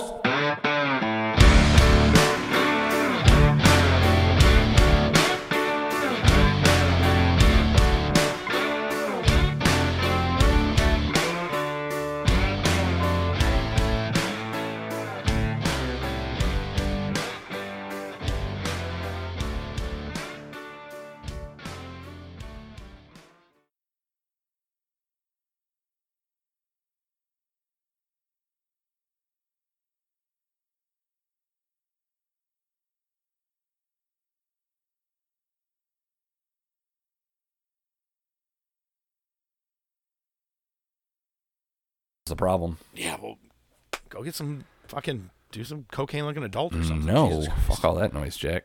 Shit, I kind of wish I had a Mountain Dew now. Fuck. Do you, do you need to go run and get a Mountain Dew? I am not going to leave the house just to get a Mountain Dew now. I'll just go get another beer. You can make a pot of coffee. I could. I could make some coffee. That actually is not the it worst is. idea. Yeah. No, I'm gonna stick with the beer. So you're like, oh my god, next thing happens. Undertaker comes out. We have the Ministry of Darkness. Guy's laying there. Oh my god, he's stabbing him in the fucking chest. Holy fucking shit.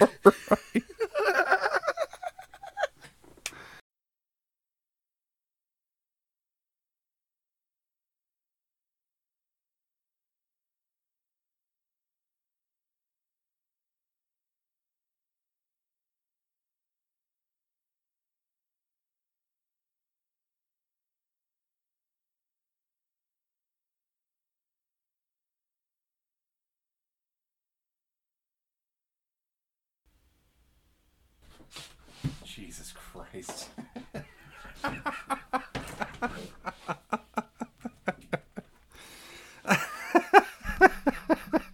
What's up? How you doing? Good. I gotta I gotta play this for you real quick. It's only like ten seconds long.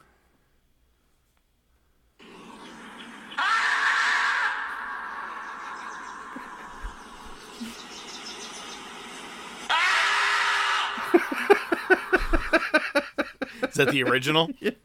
I forgot there's a second scream at the end.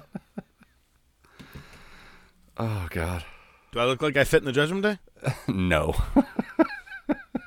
Does it show up all right? it shows up. I saw it before I even sat down, man. You may want to screen grab this. Hold on.